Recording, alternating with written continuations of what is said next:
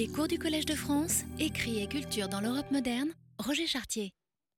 Bien, pour ceux qui avaient suivi les années précédentes, nous retrouvons pour ces deux derniers cours euh, l'amphibudé, qui est peut-être un peu moins confortable que le grand amphi, mais qui aussi permet une plus grande proximité entre euh, euh, ceux qui écoutent et celui qui parle. Donc, rien n'est parfait. Alors aujourd'hui, j'ai décidé de changer un peu l'ordre de ce qui avait été euh, annoncé dans la mesure où je vais présenter ce qui était l'objet normalement de la dernière séance du séminaire. Cela m'a semblé lié à la fois à des, circonstances pour mon propre travail, mais aussi lié au fait que, comme la semaine dernière, j'avais euh, évoqué pour ce thème de l'appropriation de l'histoire par la euh, fiction dramatique, une comédia de Lope de Vega, Puente Ovejuna, je pensais qu'il y avait une plus grande logique à continuer aujourd'hui avec un exercice qui se rapproche plus encore du thème du séminaire, c'est-à-dire histoire croisée, euh, en ayant la même question, c'est-à-dire comment une fiction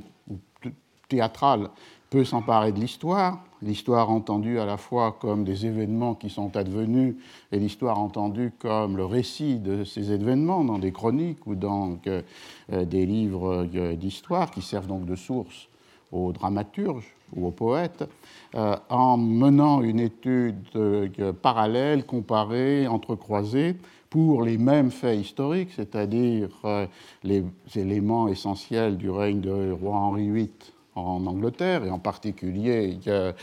l'annulation de son mariage, euh, le, mariage avec Anne Boleyn et euh, le basculement de l'Angleterre du côté de la Réforme, en rompant tous les liens avec Rome, comment ces événements historiques avaient été mis sur les scènes à la fois par une pièce anglaise qui appartient à la catégorie des histories, pièce de Shakespeare, Henri VIII, peu, jouée, mais importante, sans doute une des dernières euh, pièces de Shakespeare euh, dans la trilogie euh, Henri VIII, Les deux nobles cousins et Le Cardenio perdu qui nous a occupés il y a quelques années. écrite entre 1612 et 1613, et d'autre part une comédia espagnole, la comédia de Calderón de la Barca, qui a pour titre Le schisme d'Angleterre, La cisma de Inglaterra. Euh,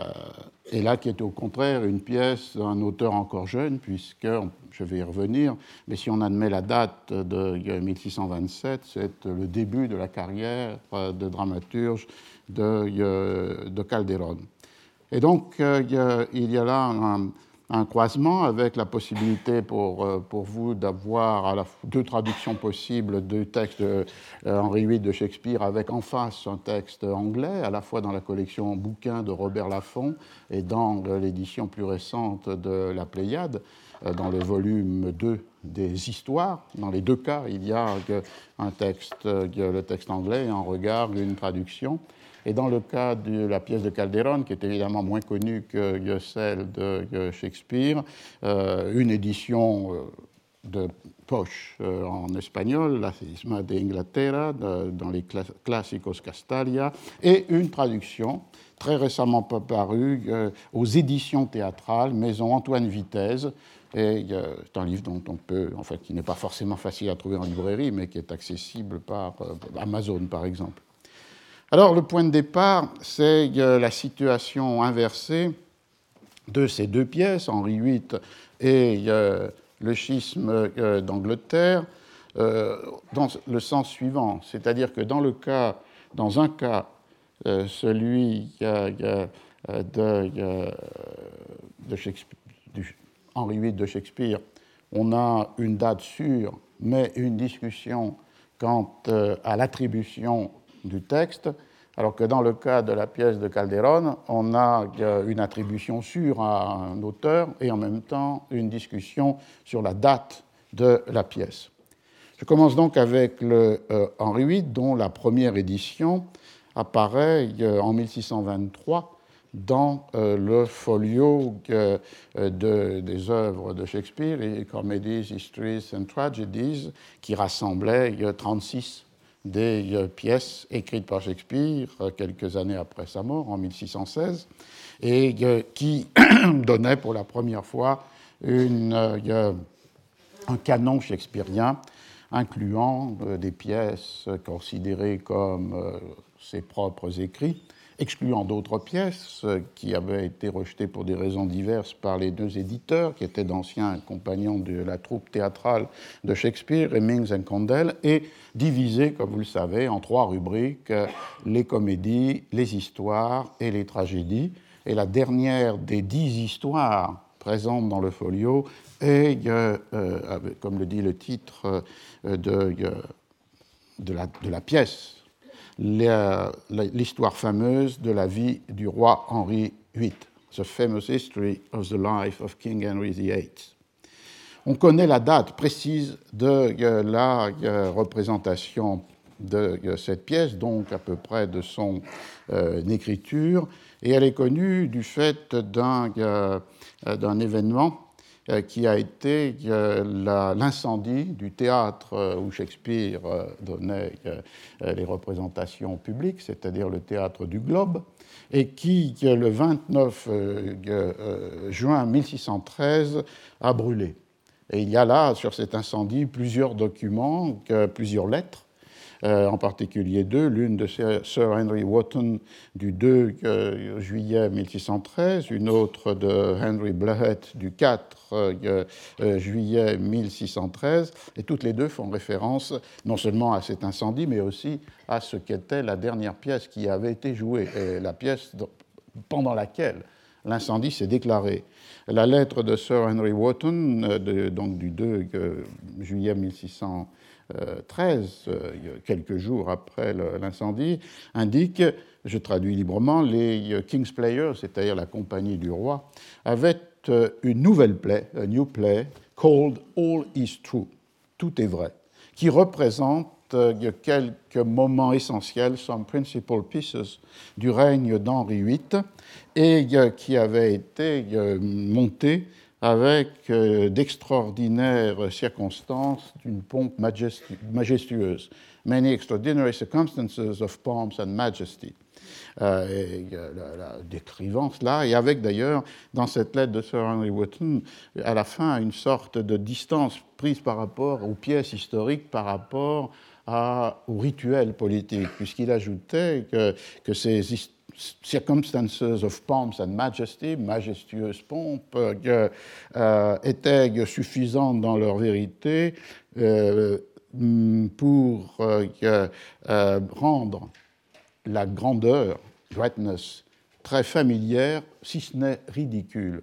Et donc, euh, l'idée dans cette, euh, dans cette lettre d'un aristocrate que représenter euh, la grandeur royale sur une scène, avec toute la pompe nécessaire, était aussi la possibilité de tuer son mystère, de démythifier le, le, mystère sacré de la royauté. Et de là, cette allusion to make greatness very familiar, if not ridiculous.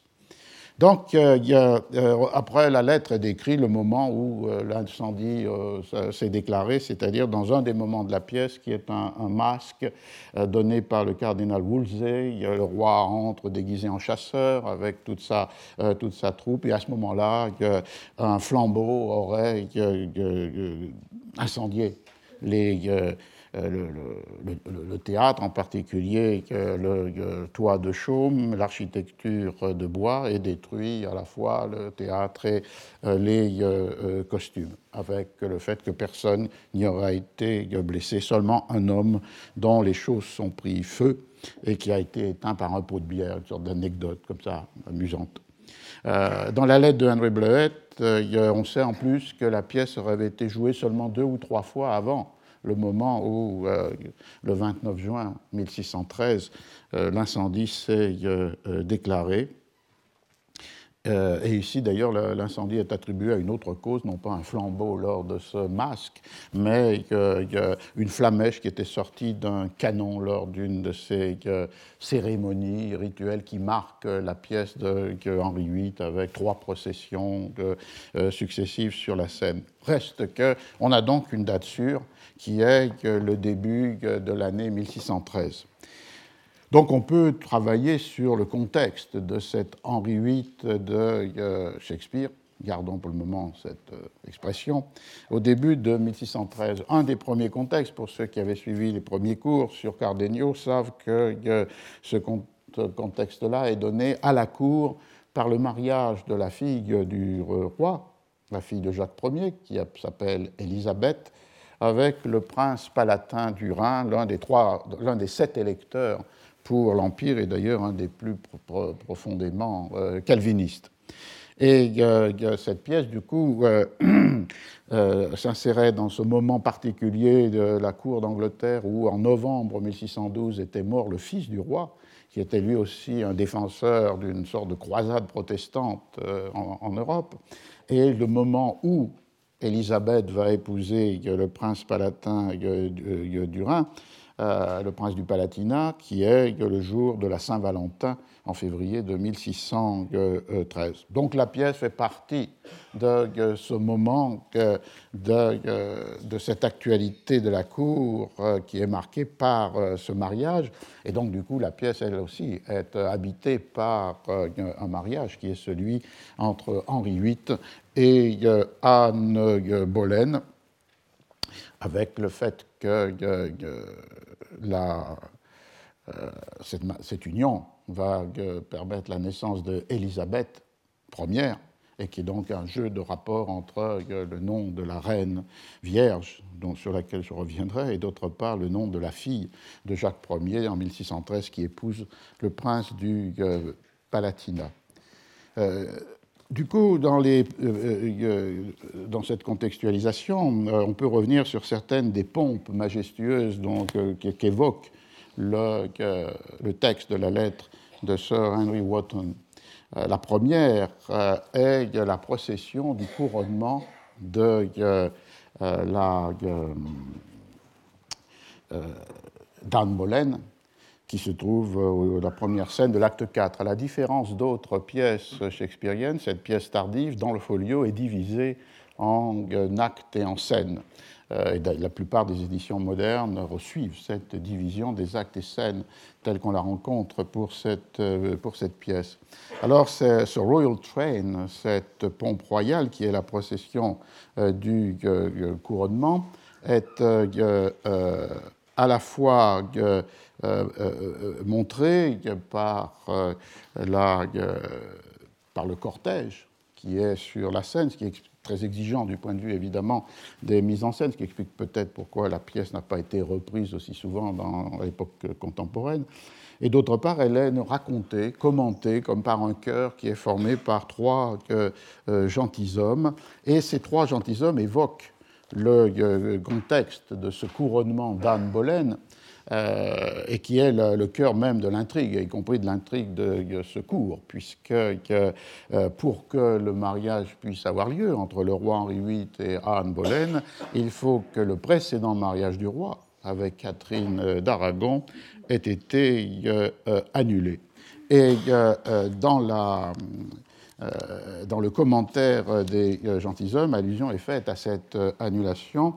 euh, je cite, L'archevêque de Canterbury, accompagné d'autres savants et révérends pères de même rang, a récemment siégé à Dunstable, à deux lieues et demie d'Amshill où logeait la princesse. Elle fut souvent convoquée par eux, mais ne se montra pas. Bref, pour non-comparution et vu les récents remords euh, du roi, Scruple, à l'unanimité de ses savants esprits, son divorce fut prononcé et le mariage antérieur annulé, après quoi elle fut transférée à Kimbleton, où elle demeure à présent malade. Ici, en quelques phrases, une allusion à ce que les spectateurs de 1613 connaissaient, c'est-à-dire la volonté euh, de Henri VIII de faire annuler ce précédent mariage avec euh, Catherine euh, d'Aragon, la résistance de cette reine qui refuse de comparaître devant les,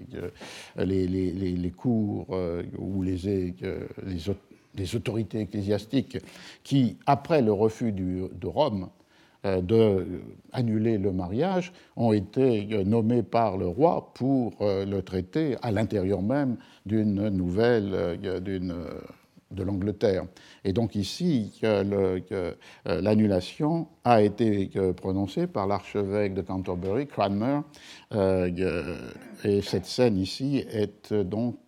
en 1533. Le couronnement d'Anne Boleyn étant du 1er juin 1533. donc la, la, reine avait été d'ailleurs, Catherine, renvoyée de la cour en 1531. Elle était, comme le dit le texte, à Dunstable, dans un château depuis 1533 et après le divorce qui a été prononcé par ces autorités de l'Église d'Angleterre, menées par l'archevêque de Canterbury, elle va séjourner dans euh, le château de euh, Kimbleton. Et donc, du coup, l'annulation de ce premier mariage permet que le mariage de Henri VIII, l'un de ses nombreux mariages, mais c'est le second, avec euh, Anne Boleyn. Et le contexte est d'emblée posé dans la pièce de Shakespeare sur euh, les raisons de cette demande et finalement euh, obtention d'annulation du premier mariage et le remariage ou le second mariage avec Anne Boleyn. La tension est euh, au cœur de la pièce et crée le personnage d'Henri VIII comme un personnage contradictoire ou déchiré, parce que d'un côté, un terme qui revient extrêmement fréquemment, c'est la conscience du roi, c'est-à-dire le scruple, le, doute qu'il a euh, sur euh, euh, l'aspect légitime de son premier mariage avec Catherine d'Aragon. Pourquoi? Parce que Catherine d'Aragon avait épousé en première noce son propre frère, Arthur. le mariage n'ayant pas été semble-t-il, consommé, le roi a épousé, après son frère, la même femme, Catherine d'Aragon. Et euh, du coup, euh, le scrupule ou la tourment de la conscience apparaît, puisque dans certaines lectures, par exemple du Lévitique, euh, il est condamné par la religion chrétienne de ce type de mariage, d'épouser la femme du frère mort. Et donc le, scrupule provient de cela, et pour, euh, euh, pour Henri, dans cette euh, dimension-là, c'est-à-dire une dimension du, du, doute, de l'inquiétude, du scrupule, cette dimension serait la cause de ce qui pour lui sont les malheurs de l'Angleterre, c'est-à-dire le fait que Catherine n'a pas pu lui donner d'héritier, mal, et que donc il n'a seulement une fille, euh, Marie, et d'autre part donc une succession qui reste, ce qui est la hantise évidemment de tous les princes, euh, euh, sans détenteur légitime d'un droit de succession. Un peu avant cette scène du couronnement d'Anne Boleyn, il exprime ainsi cette cet aspect de, doute, de scrupule, d'inquiétude quant à euh, la légitimité religieuse de son mariage avec euh, euh, Catherine. La première fois que ma conscience, et vous verrez que le mot revient, la première fois que ma conscience devint sensible à la piqûre du remords, scruple, c'est à certains propos de l'évêque de Bayonne, ambassadeur de France. Il nous avait été envoyé pour traiter d'un mariage entre le duc d'Orléans et notre fille Marie, c'est-à-dire la fille de Catherine et de lui. Au cours de ces discussions, avant toute décision finale, il souhaita, je parle de l'évêque, une pause pendant laquelle alterner le roi son seigneur, alerter le roi son seigneur quant à la légitimité de notre femme, de notre fille. Donc l'ambassadeur de France euh, a dit au roi de France qu'il y a un doute sur le fait que euh, euh, Marie soit une fille légitime si le mariage ne l'est pas. Vu notre mariage avec la douairière, c'est-à-dire avec la reine euh, Catherine, qui fut épouse de notre frère. Cette pause secoura le giron de ma conscience, me pénétra, oui, comme embroché, et m'ébranla la poitrine d'une si violente trouée qu'une foule de pensées déroutées entrèrent de force à cette mise en garde. D'abord, je me crus banni des sourires du ciel, lui qui avait ordonné à la nature que la matrice de Madame, à chaque enfant mâle conçu de moi, ne lui offre d'autres rites de vie que ceux de la tombe pour les morts, c'est-à-dire les nombreux euh, enfants morts-nés, mâles de euh, Catherine. Car ces enfants mâles, ou bien moururent là même où ils avaient été conçus, avant la naissance, ou bien peu après leur venue au monde. Et j'y vis bientôt mon châtiment. Mon royaume, digne pourtant du meilleur héritier, ne connaîtrait pas ce bonheur grâce à moi. après quoi je pesais le danger auquel ce défaut de postérité exposait mes royaumes, et j'en criais mille douleurs. Et moi qui dérivais au large sur l'océan de ma conscience, encore, je mis alors le cap sur ce remède qui nous réunit ici aujourd'hui. Oui, j'entendais rétablir ma conscience, que je sentais fort malade à l'époque et qui souffre encore en consultant tous les révérends pères de ce pays et savants euh, docteurs. Donc on voit ici dans, cette euh, manière de présenter avec cette répétition, quasiment comme un leitmotiv des doutes de la conscience euh, du, roi, cette justification par un souci finalement théologique. Et en même temps que, plus discrètement, mais néanmoins présent dans le texte, la, euh, conscience du roi peut être aussi euh, euh, pensée comme, en fait, étant le paravent ou le masque, le vêtement de quelque chose de différent, qui est la passion qu'il a conçue et le désir charnel qu'il a conçu pour Anne Boleym. Euh, et ce thème, qui on le retrouvera chez Calderon, devient fondamental. Ici est marqué, plus discrètement, mais marqué, lorsque, par exemple, dans un dialogue entre euh, le chambellan et un noble, qui est Suffolk, euh, le chambellan dit J'ai laissé le roi tout seul, plein de soucis et de sombres pensées. Sad thoughts and troubles. Quelle en est la cause, dit Norfolk? Le chambellan. Apparemment, son mariage avec l'épouse de son frère étreint sa conscience. Et l'autre noble, Suffolk, dit non, c'est sa conscience qui étreint une autre dame. He crept too near another lady. C'est-à-dire, en fait, ici, il y a une de ces ambivalences, instabilités dans les textes shakespeariens, et, peut-être être aussi dans les sources qu'il utilise, c'est-à-dire les, chroniques de Holinshed, dans la seconde édition de 1587, euh, la tension entre la vérité du trouble de conscience exprimé à travers cette référence euh, théologique et de l'autre côté ce euh, désir pour Anne Boleyn qui n'accepte de le satisfaire qu'à condition de devenir épouse du roi. Donc on a là un, élément qui met en, rapport évidemment un mariage avec un autre, et surtout qui, dans une autre rhétorique, vous avez vu ici qu'il y avait à un moment donné dans le texte du roi, c'est un point qu'a souligné Stephen Greenblatt dans un commentaire de la pièce, la présence multiple des métaphores maritimes, océanes, des métaphores liées à, euh, aux euh, navires qui peuvent s'échouer ou qui peuvent être menés à, bon port. La, pièce est rythmée par euh, ce jeu-là de références, d'images et de métaphores marines. Euh, l'autre élément, c'est le fait que ce mariage de euh, Anne Boleyn et de euh, Henri VIII est plusieurs fois commenté dans une sorte d'une autre rhétorique, qui est une rhétorique de la de l'excitation de la foule, de l'élan sexuel, de la fécondation, comme s'il y avait là aussi là,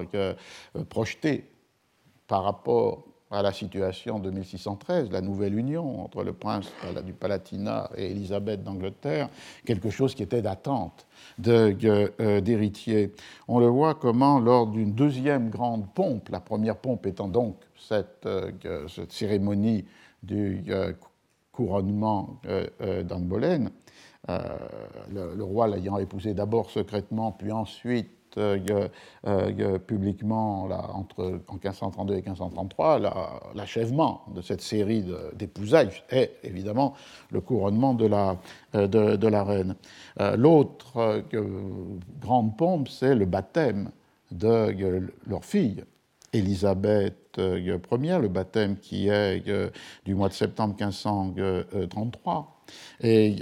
ici, le commentaire est fait non pas par des nobles, comme dans le cas du euh, couronnement, mais est donné par euh, le, portier qui est chargé de contenir euh, la foule qui veut s'approcher de la cérémonie du, du, baptême. Et dans cette description du portier, on voit cette euh, ces images d'ailleurs assez crues et assez euh, fortes euh, de renverrant, qui renvoient à une idée que, ce mariage se déchaîne un élan en quelque sorte de licence sexuelle et donc du coup aussi de promesse de naissance. Le portier, ce que je veux que vous fassiez, dit-il à son assistant, assommer à la douzaine ceux qui se pressent et qui bousculent pour, pour assister à la cérémonie. On est ici à Moorfield sur un champ de manœuvre. Ou bien un étrange indien aux gros outils est-il arrivé à la cour que toutes les femmes nous assiègent comme cela? Bonté divine, quel frein de fornication grouille à la porte Foi de chrétien, sur ma conscience, ce seul baptême va en engendrer mille. On aura ici le père, le parrain et tous les membres euh, réunis. Euh, et donc, du coup, toute cette euh, euh, référence de cette, de, cette, idée que le royaume est en quelque sorte entièrement fécondé dans sa population tout entière par cette union royale qui a donné lieu à la naissance d'une héritière Élisabeth. Ça, c'est le premier contexte, c'est-à-dire le rapport entre le, sujet principal de la pièce, euh, le mariage avec Anne Boleyn et la naissance d'Élisabeth, et puis la circonstance de, février 1613, c'est-à-dire le mariage d'Élisabeth avec le prince palatin. Il y a un deuxième euh, contexte qui est celui de l'exaltation de la monarchie, celle de Jacques Ier, qui est le roi régnant, et qui est identifié à, à une monarchie idéal, providentiel, qui ouvre un nouvel âge d'or du royaume. C'est pourquoi la pièce participe de ce que les historiens appellent le mythe Tudor, le fait que, euh, à partir de la victoire de Richmond sur Richard III, mis aussi en scène en 1485, mis en scène par Shakespeare dans son euh, Richard III, une nouvelle dynastie s'est établie, puisque Richmond est un Tudor, et que cette dynastie est celle du père d'Henri VIII, Henri VII, et de euh, Henri VIII lui-même. Et la, louange de cette monarchie se fait par une projection sur le présent de ce qui, dans la pièce, est présenté après la, à la, scène, à la fin de la scène du baptême d'Élisabeth comme euh, une euh, prophétie. Et on peut dire une double prophétie. Une prophétie sur le règne de cette toute petite fille, à peine née, mais qui viendra la reine Élisabeth, et une prophétie au présent sur le règne de Jacques Ier dans un jeu de, euh, de, de miroir. Dans les deux cas, dans le cas de, cette prophétie double, elle est donnée à l'archevêque de Canterbury, Cranmer, qui a été celui qui a exécuté les volontés d'Henri VIII pour euh, annuler le mariage avec Catherine, malgré l'avis du pape euh, et de l'Église, et d'autre part pour euh, reconnaître le mariage secret puis public du roi avec Anne Boleyn. Alors cette prophétie d'un des protégés de euh, Henri VIII euh,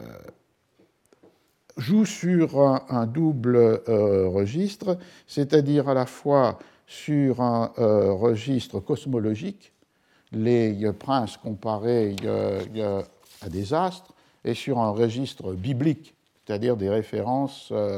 vétérotestamentaires. Je donne la première partie de cette prophétie, c'est-à-dire qui annonce ce que va être le règne d'Élisabeth. Laissez-moi parler, sire, car leur ciel à présent me l'ordonne.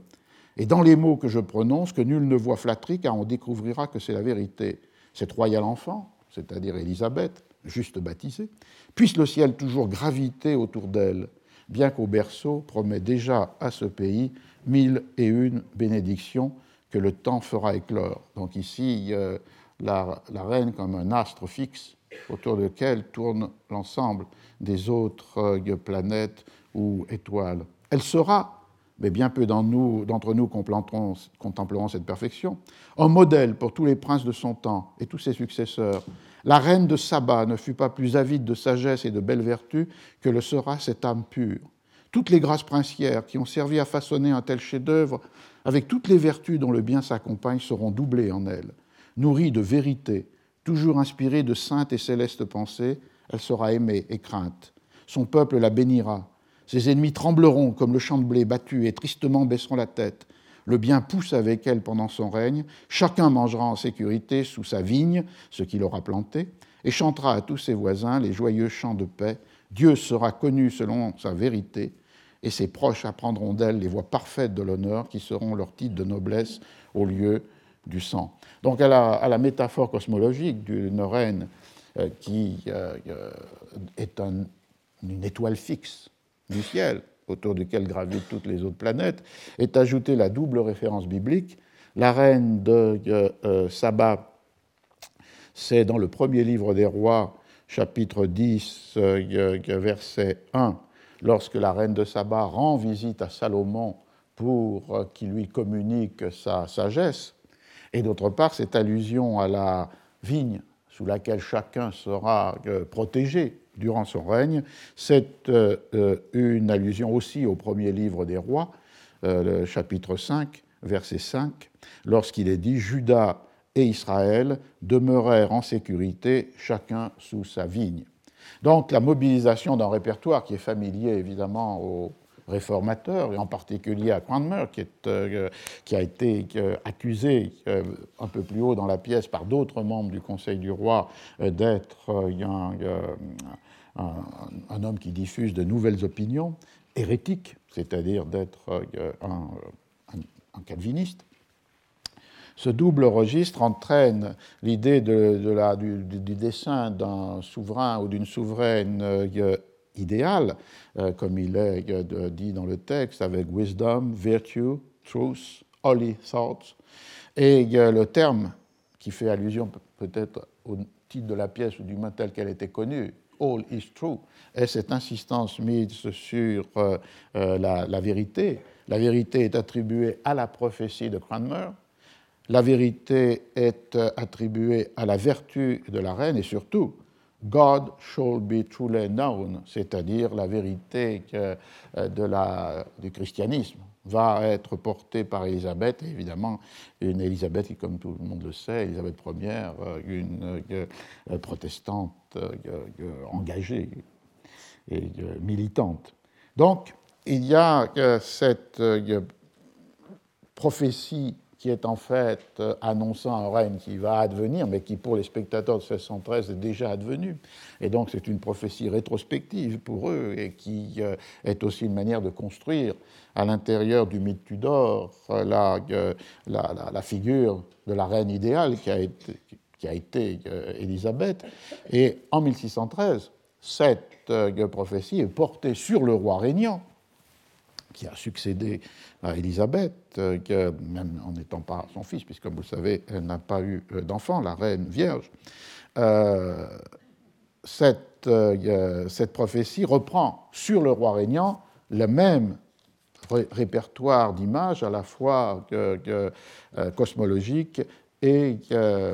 et biblique. Mais comme lorsque meurt l'oiseau des merveilles, le phénix virginal, ses cendres donnent un autre héritier, tout aussi admirable, elle, de même, quand le ciel la rappellera de ce nuage de ténèbres, laissera sa sainteté à un roi, le roi régnant, et peut-être d'ailleurs qui assiste à la représentation de la pièce, qui, des cendres sacrées de sa gloire de reine, s'élèvera telle une étoile, aussi illustre qu'elle l'était, pour se fixer au, au firmament. Et on voit la même image de l'étoile fixe autour de laquelle tournent les autres planètes, qui étaient celles attribuée à Élisabeth et qui est celle attribuée à Jacques Ier. Paix, abondance, amour, vérité, terreur, terreur pour les ennemis. Tous les anciens serviteurs de cet enfant élu seront alors les siens, et telle une vigne, s'attacheront à lui. Partout où l'éclatant soleil du ciel luira, sa gloire et la grandeur de son nom brilleront et créeront de nouvelles nations il sera florissant et tel un cèdre des montagnes, étendra ses branches sur toutes les plaines alentours. Les enfants de nos enfants verront cela et béniront le ciel. On voit donc ici la reprise de l'image cosmologique du roi fixe, étoile fixe, et d'autre part, la double référence biblique, celle à la vigne, qui renvoie aussi à le même passage de Judas et Israël protégés par, euh, par la vigne, et ajouter ici une autre image qui est aussi dans le premier livre des rois, c'est-à-dire celle du cèdre qui euh, euh, protège ou s'étend avec ses, ses, branches. Et la même, la même transmission d'une forme de sainteté par cette, euh, ce, phénix virginal, avec l'insistance sur The Maiden euh, Phoenix. Euh, il s'agit donc ici, dans la pièce de Shakespeare, de rétablir une continuité monarchique, puisqu'il s'agit d'effacer dans ce rapport direct entre le mariage entre Anne Boleyn et Henri VIII et la naissance de leur fille Élisabeth avec son règne d'âge d'or, d'effacer l'histoire. Ces pièces historiques ont aussi pour mission non pas de représenter l'histoire, mais d'effacer l'histoire, d'ignorer l'histoire. Et cette histoire, dans ce cas-là, c'est à la fois l'exécution d'Anne Boleyn, on y reviendra, accusée d'adultère et d'inceste euh, sur l'ordre euh, du roi, euh, et c'est d'effacer ce qui a suivi, c'est-à-dire euh, après le règne d'Édouard VI, qui était le fils d'une autre femme plus tardive euh, du roi Anne Seymour, Jane Seymour, c'est d'effacer le règne catholique qui va être central dans la pièce de Calderón de la Barca, c'est-à-dire le règne de Marie, la fille de Catherine d'Aragon. Donc on voit que dans l'appropriation de l'histoire, euh, l'effacement, l'élision, l'oubli sont au moins aussi importants, sont aussi importants que, la mise en scène, la représentation et la euh, mythification.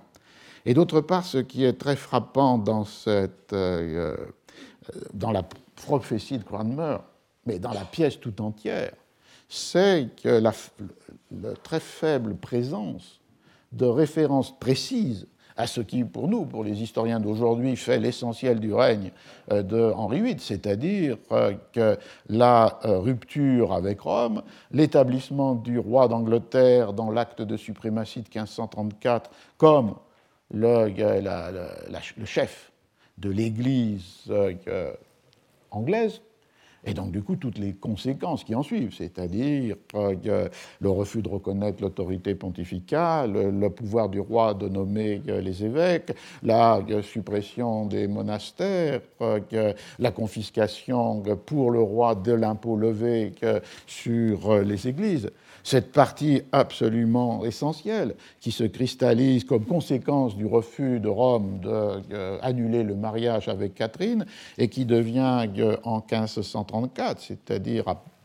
peu de temps après le baptême euh, d'Élisabeth, l'acte qui résume tous ces actes qui ont marqué les ruptures avec Rome, c'est-à-dire l'acte de suprématie qui fait du roi le chef de l'Église euh, d'Angleterre. Les allusions sont extrêmement limitées, voire même absentes à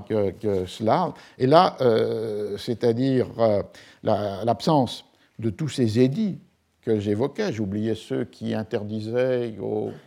clercs d'Angleterre de faire appel au pape euh, pour, dans un jugement. Tous ces édits qui se sont déployés pendant les années 1532-1534. le, premier qui s'appelle Act in Restraint of Appeals empêche donc l'appel à Rome sur des matières euh, ecclésiastiques, euh, l'Act of the First Fruits and Tea, euh, c'est l'acte qui fait attribuer les impôts sur le clergé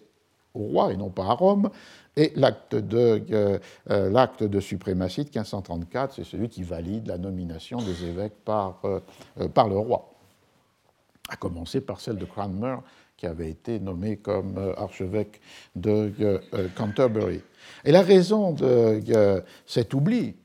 qui est aussi lié à une autre absence dans la pièce, c'est le fait que le 11 juillet 1533, donc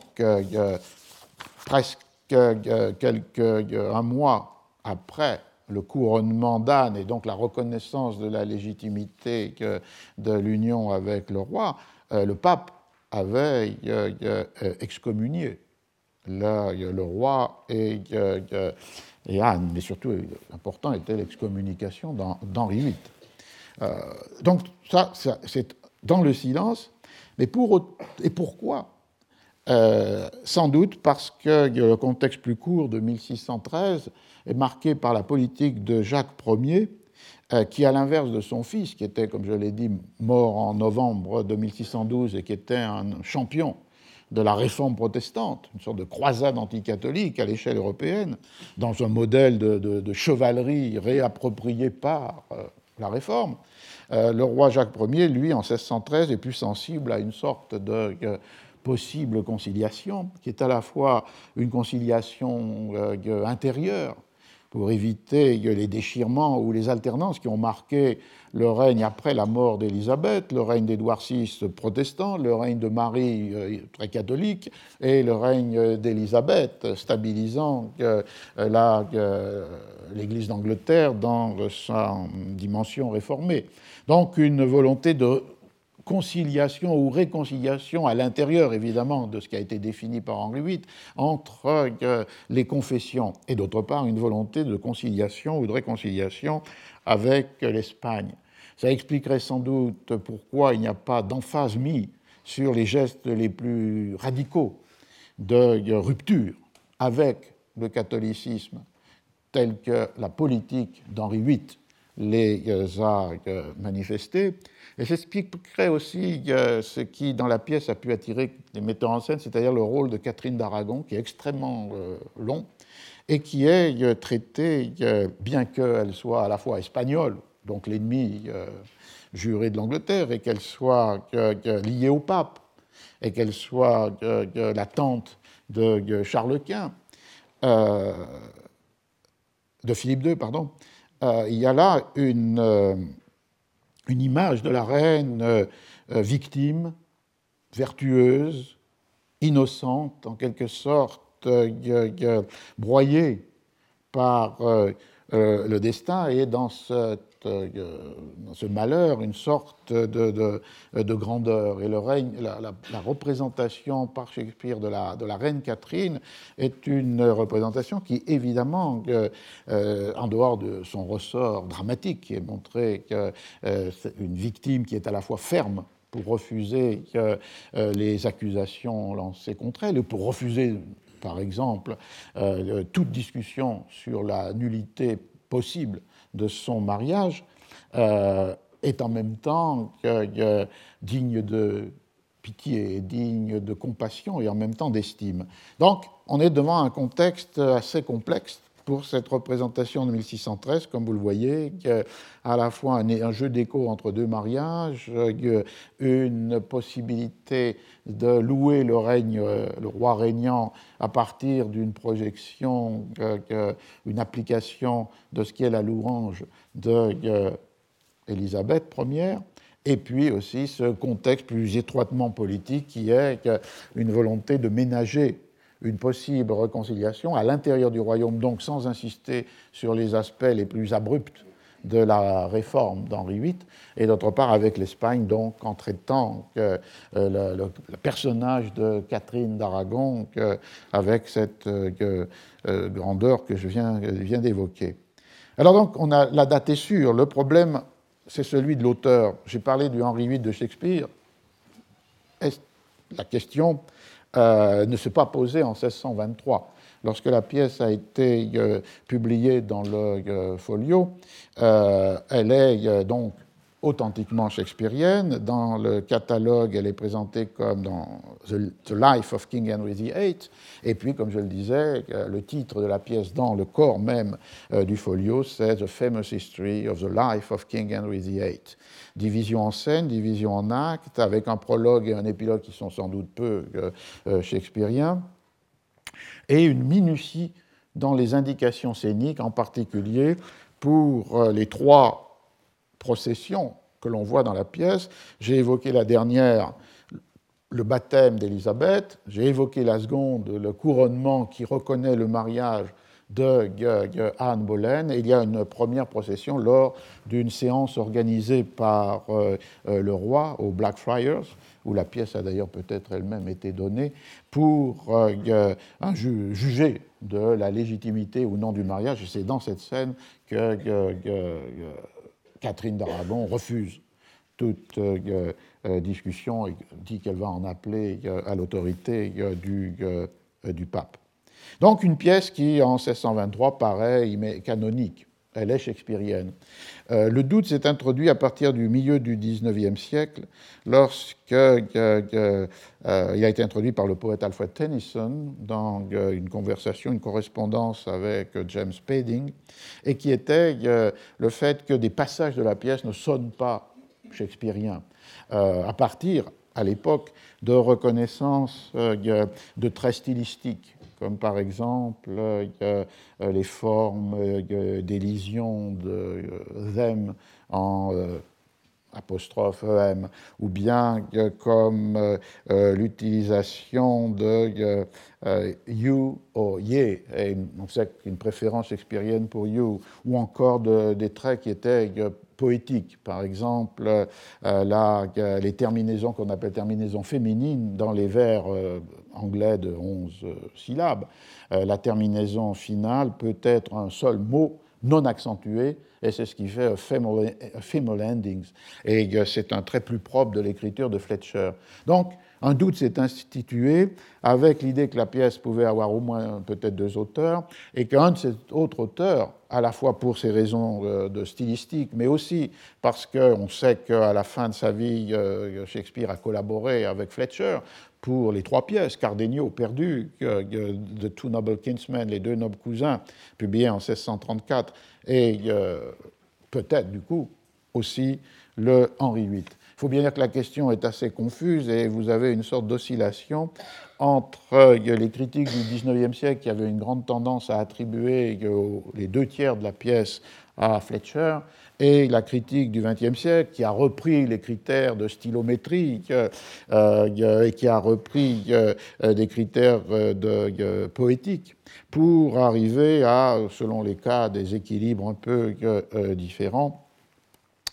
Euh, avec euh, la restauration d'un rôle plus important de Shakespeare, voire même peut-être euh, majoritaire. La question reste ouverte, elle est intéressante du point de vue des conditions d'écriture des pièces dans l'Angleterre des 16e, 17e siècles, c'est-à-dire, comme je l'ai dit auparavant, l'habitude de la collaboration extrêmement répandue. Elle pose la question de la nature d'une collaboration. Est-ce qu'un dramaturge écrit le plot? La structure de la pièce et l'autre écrit les vers Est-ce qu'ils se divisent les actes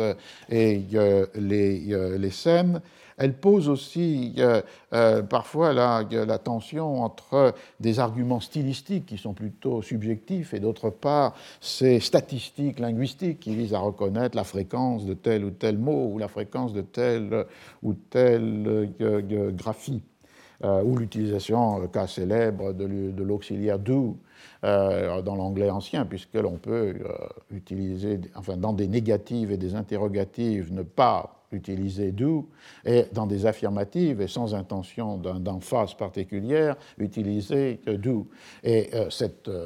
ce pourcentage de formes que l'on va appeler irrégulières par rapport à l'anglais standardisé, où d'où est obligatoire dans les négatives et les interrogatives, et n'a qu'un sens très particulier si on l'utilise dans une euh, affirmative. Euh, les différences euh, entre le, de, pourcentage d'utilisation entre les auteurs peut aussi être une piste pour attribuer tel ou tel passage d'une œuvre à tel ou tel auteur. La, question, comme l'a bien résumé, je crois, Gary Taylor, c'est le fait de dire que que, le point de vue importe entre ceux qui veulent repérer ce qui n'est pas de Shakespeare dans la pièce et ceux qui veulent repérer ce qui a été écrit par Fletcher. Et à partir de ce moment-là, on est devant une, conclusion qui est celle du, parmi, parmi, les derniers éditeurs de Shakespeare, Taylor, par exemple, Gary Taylor et Wells il écrit euh, Shakespeare n'a pas certainement écrit l'entière pièce et au moins une part d'elle a été écrite par Fletcher. La question peut perdre de son importance si on change de point de vue, c'est-à-dire non plus un point de vue plaque rétrospectif de l'auteur euh, tel que le construit le XVIIIe et le XIXe siècle, donc auquel il faut attribuer euh, des œuvres ou des fragments d'œuvres, mais si on rentre dans la logique de l'écriture dramatique des XVIe et XVIIe siècles, dans lequel la collaboration étant une donnée d'évidence, une donnée fréquente. Je rappelle qu'entre 1590 et 1610, dans le journal de l'entrepreneur de théâtre Philippe Henslow, il paye des pièces de théâtre à ceux qui les ont écrites, et dans deux tiers des cas, il les paye à deux, trois, quatre ou cinq auteurs qui ont travaillé ensemble, ou bien qui ont révisé un texte déjà là, ou bien qui ont ajouté une continuation. Donc à partir de cette autre perspective, effectivement, il y aurait comme une contradiction à vouloir séparer ce que, la pratique euh, unissait. Et souvent, j'ai utilisé un exemple fait par Peter Stalibras sur le terme, le mot individual dans l'anglais du XVIIe siècle, qui peut renvoyer évidemment euh, à la séparation, à la division, à la singularité, mais qui peut aussi avoir le sens, comme en français de individu, de renvoyer à euh, euh, l'union indissociable, par exemple, de individual trinity, ou bien du mariage comme individual marriage, c'est-à-dire c'est tout le contraire, ce qui n'est pas divisible, ce qui n'est pas euh, séparable. Donc, on, voilà pour le cas de la, euh, de la pièce euh, anglaise. Si l'on passe à la, la schisma d'Inglaterra, le schisme d'Angleterre de Calderon, de la Barca, pièce donc, je, le disais, qui traite du même sujet, le schisme d'Angleterre mais avec annoncé au titre euh, une dimension, qui est la dimension de la rupture avec Rome et la dimension de, euh, euh, schismatique, hérétique par rapport à l'orthodoxie romaine, on est devant une situation inverse, parce que d'un côté, l'attribution ne fait pas de doute. La pièce a été euh, publiée dans la huitième partie, vous vous souvenez, euh, pour tous les auteurs du siècle d'or, les publications, lorsqu'elles ne sont pas sous forme d'édition séparée de Comedia Sueltas, est une édition qui rassemble douze pièces, soit d'auteurs différents, soit du même auteur, sous le titre de Parte. C'est le cas pour Lope, pour Calderon et pour tous, les, autres. Et la octava parte, la huitième euh, partie, a été publiée en 1684 à Madrid, soit euh, trois ans après la mort de Calderon en 1681. Et sur euh, la page de, titre de cette édition, euh, on a euh, Octava parte de Comedias du célèbre poète espagnol Don Pedro Calderón de la Barca, qui était chevalier de l'ordre de Santiago. On retrouve un des ordres militaires qui nous avait occupé la fois dernière avec Fuente Overjuna. Il est chapelain d'honneur de Sa Majesté et des rois à Tolède, c'est-à-dire qu'il a fait une carrière sans être ecclésiastique d'église à partir de 1650, et que l'édition de la pièce ont été corregidas por su originales par Don Ivan de Veratasis et Villarroel, c'est-à-dire des pièces qui n'ont pas été, la pièce n'avait jamais été publiée auparavant, et elle est donnée là avec au titre, comme dans le cas du folio shakespearien, l'idée que le texte est établi à partir de originales, des manuscrits originaux de, Calderon. Ce qui est à la fois plausible parce que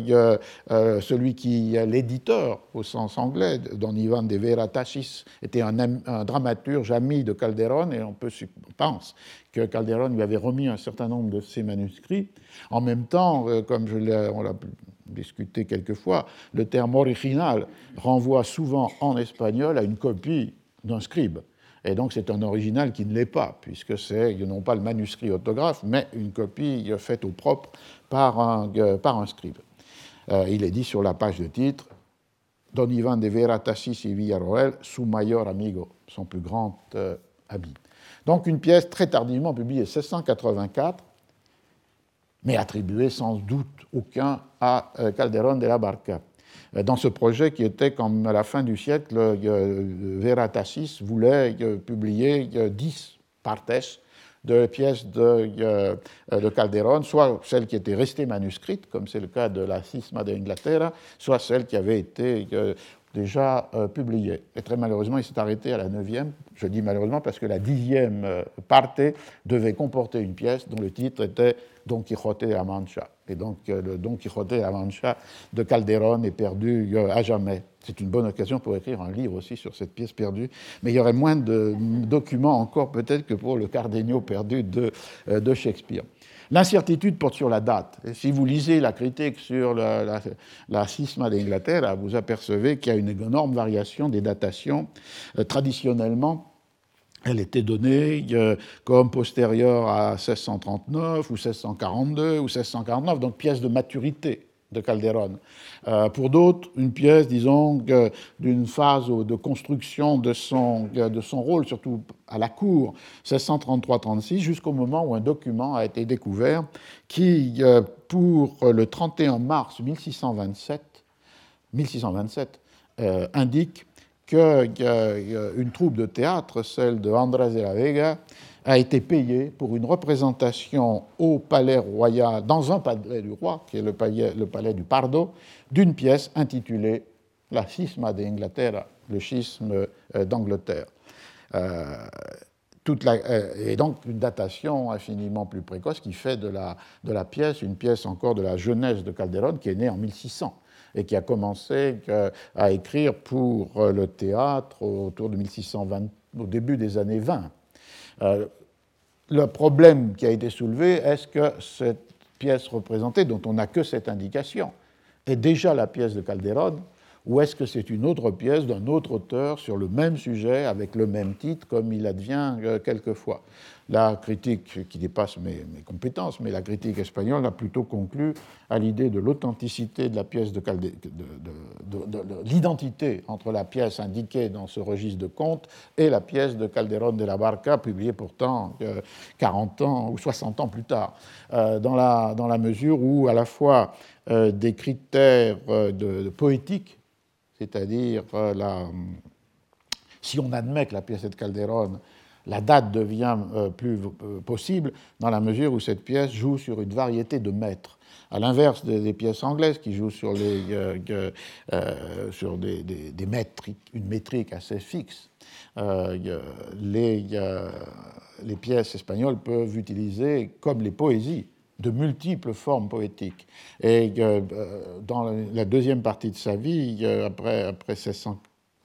par exemple, Calderon n'utilise pratiquement que deux formes dans les pièces, les, redondillas, c'est-à-dire des alternances de, vers avec des rimes A, B, B, A, et euh, la, forme du roman, qui est d'ailleurs la forme classique d'une poésie traditionnelle, y compris orale, et qui est, elle, marquée simplement par des assonances et par l'utilisation de, huit, syllabes dans le, dans le vers. Donc, si on admet qu'elle est de Calderon, la date précoce n'est pas impossible puisque cette pièce joue sur une multiplicité de, de mètres. Et si euh, on pense aussi au contexte euh, politique, on voit que euh, la pièce, alors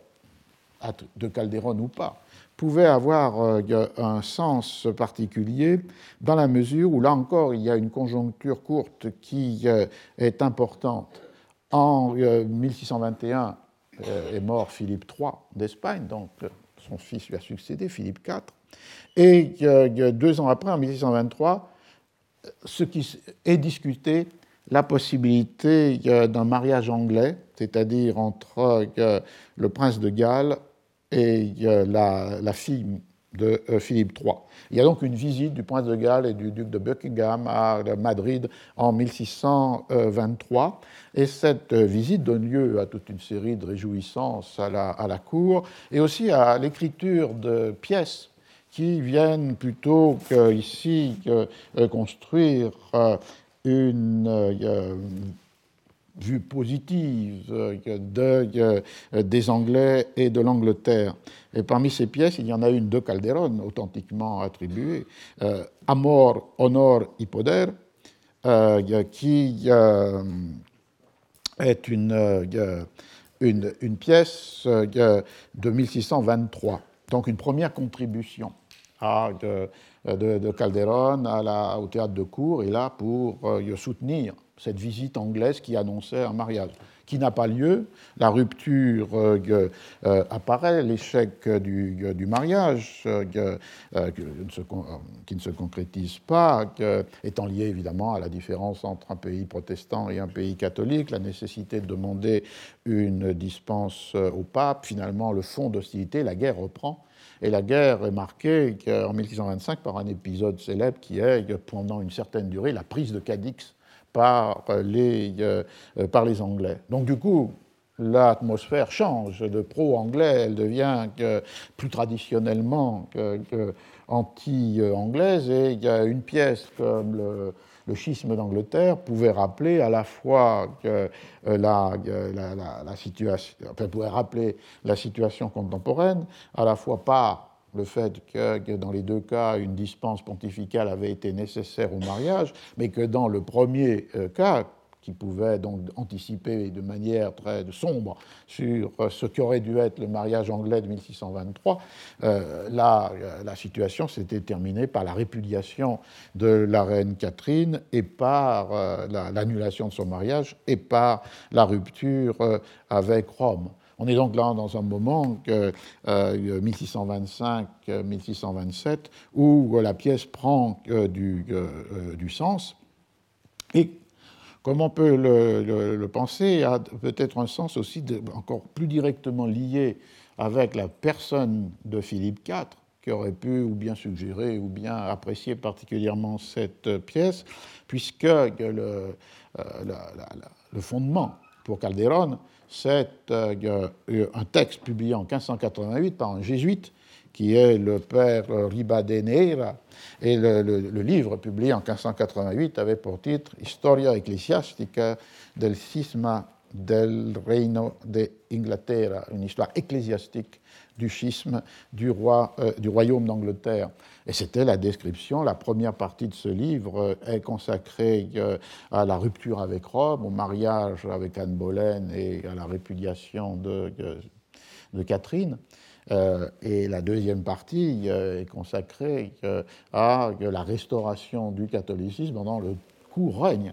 1553-1558 de Marie, la fille de Catherine. Et ce livre-là est un livre que Philippe IV cite comme une de ses lectures, ce qui nous renverrait d'ailleurs à une conférence qu'avait donnée ici Fernando Bausa, qui a voué une étude monumentale à la bibliothèque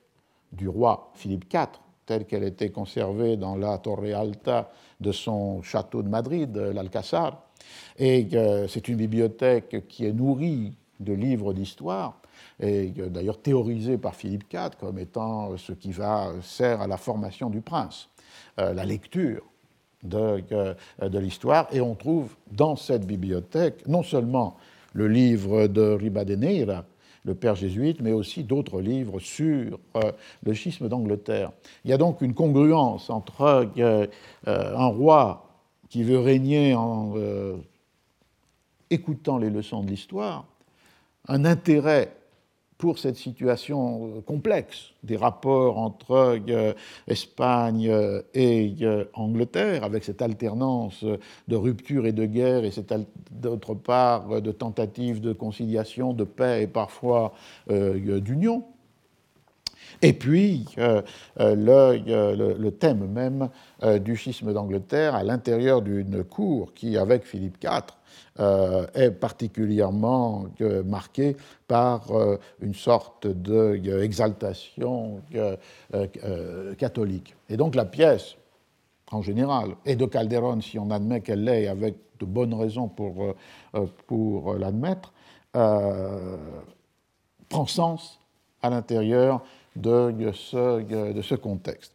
Alors, j'ai donc dans cette première partie du cours mis en place les deux textes. Dans la deuxième, c'est-à-dire on peut reprendre à 11h09, nous allons entrer à l'intérieur de ces deux pièces avec la même question, c'est-à-dire qu'est-ce qu'elles font de l'histoire,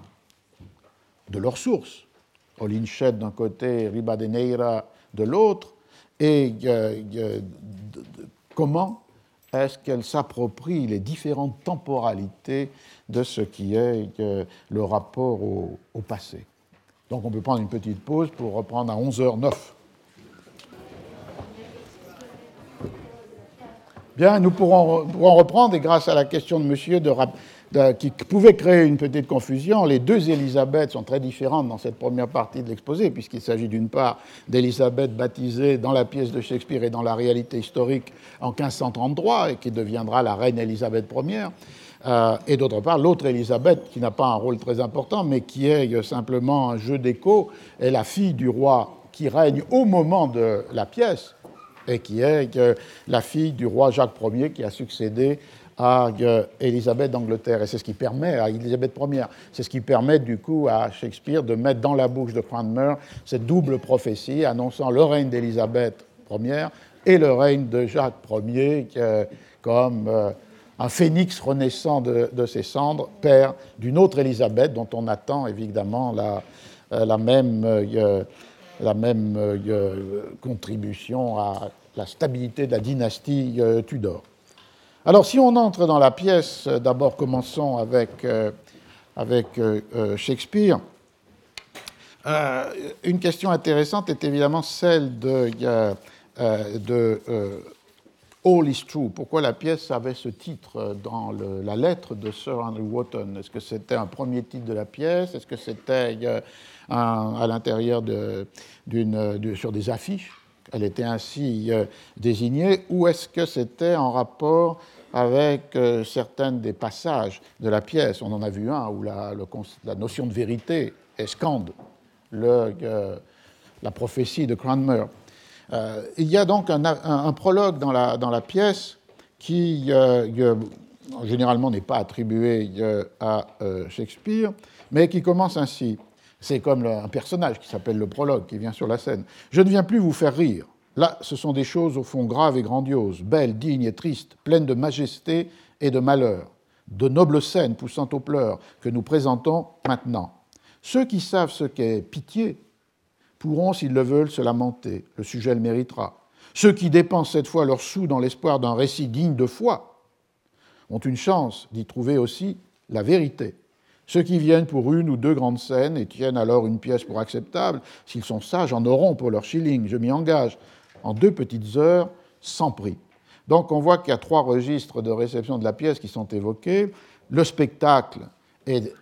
ils seront satisfaits par cette série de processions que j'ai mentionnées. Euh, ceux qui viennent pour euh, la vérité du euh, théâtre et ceux qui viennent pour l'émotion que peut susciter le malheur et donc d'exercer la, la, la, pitié. Ce triple euh, registre, on le retrouve évidemment dans la construction de la pièce. Je laisse de côté euh, le, premier que j'ai évoqué, c'est-à-dire ici la question de la, du spectacle dans la pièce qui est une série de trois processions dans la pièce, mais pas seulement comme euh, les seuls spectacles. Il y a aussi le masque que j'évoquais, c'est-à-dire une réception chez le cardinal Wolsey, qui est le conseiller euh, du, euh, du roi. Et puis, d'autre part, il y a au moment que, juste avant sa mort, Catherine la reine d'Aragon a une vision angélique et qui, là encore, donne lieu à euh, un spectacle dans le spectacle, ce que l'on appelait dans l'Angleterre des 16e et 17e dumb show, c'est-à-dire une représentation muette euh, d'une action. Donc, pour ceux qui aiment le spectacle, ils en auront pour leur argent. Et comme vous le voyez, avec cette euh, mention qui nous avait intéressé l'an dernier, en deux heures. Donc la durée acceptable d'un spectacle, d'une pièce, est deux heures, ce qui fait qu'on peut ouvrir une discussion sur des textes publiés qui sont souvent euh, plus longs, si on les disait, que les deux heures qui sont assignées euh, au spectacle. Et d'ailleurs, deux heures, c'est aussi la durée de ce séminaire. Donc là, pour ceux qui ont le, cœur sensible et qui sont aptes à la, pitié, euh, qu'est-ce qui va les toucher? C'est un premier traitement du, euh, euh, temps, c'est-à-dire, comme le dit le prologue, voir, voyez comment le malheur ou leur puissance se précipite, c'est-à-dire cette alternance entre des gloires et des chutes. Et ce modèle est répété trois fois, puisqu'il vaut bien sûr pour Catherine d'Aragon, que j'ai évoqué, reine et ensuite euh, divorcée euh, contre son gré, et il vaut avant, dans la première acte de la pièce, pour euh, un noble, Buckingham, qui est arrêté, puis jugé et décapité la première scène du deuxième acte pour haute trahison. en fait, historiquement, ce Buckingham prétendait descendre d'un des fils du dernier fils d'Édouard III, donc d'avoir aussi du sang royal et une possible prétention au, trône. Dans les deux cas, la chute de Catherine et la chute de euh, euh, Buckingham, euh, la responsabilité est imputée au même individu, le cardinal Wolsey, qui était le conseiller politique du, du roi, qui détestait Buckingham, qui s'était opposé à sa politique, et qui aussi détestait Catherine, euh, qui est euh, supposée euh, être hostile à ses ambitions pour devenir pape. Et donc la machination de Wolsey est, à la, est la forme humaine de la chute des deux personnages. Buckingham accusé à partir de témoignages qu'on peut penser comme de faux témoignages de son intendant, et Catherine mise en difficulté par l'insinuation par Wolsey de la nullité du premier mariage. Mais euh, ce modèle de gloire et de chute se répète pour lui-même, comme on le voit euh, dans la deuxième scène du troisième acte, où il est victime de lui-même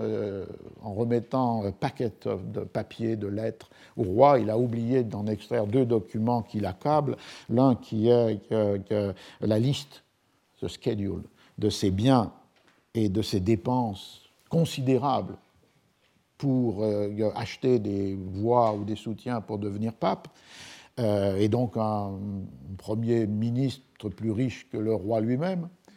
Euh, et d'autre part, il avait écrit une lettre au pape parce que tout en ayant insinué que le premier mariage du roi pouvait être illégitime, il était devenu hostile à son annulation éventuelle par le pape par hostilité à euh, Anne Boleyn, qui euh, représentait évidemment euh, le parti luthérien protestant, la secte réformée. Et donc il avait écrit au pape pour faire retarder ou faire disparaître la demande d'annulation du mariage. Et ces deux papiers, par inadvertance, là ici Shakespeare utilise une histoire mais qui était racontée pour quelqu'un d'autre qui avait été victime euh, de sa négligence et qui avait donné à des papiers compromettants à celui qui n'aurait pas dû les lire, euh, crée la chute de euh, Wolsey. Et on voit qu'on est là dans, la, dans un modèle répétitif qui est ce modèle du temps de la fortune, le temps qui est marqué à la fois par euh, l'accès aux plus hautes fonctions, reine, grand aristocrate, premier euh, conseiller du roi, et qui est euh, suivi par une chute et la répétition de cette sorte de, régime d'historicité qui est euh, une sorte d'inexorable cycle qui s'impose euh, aux êtres, entraîne dans euh, la pièce à la fois toute une série de métaphores et qui joue en général sur l'opposition entre le soleil de la gloire et l'ombre de la chute.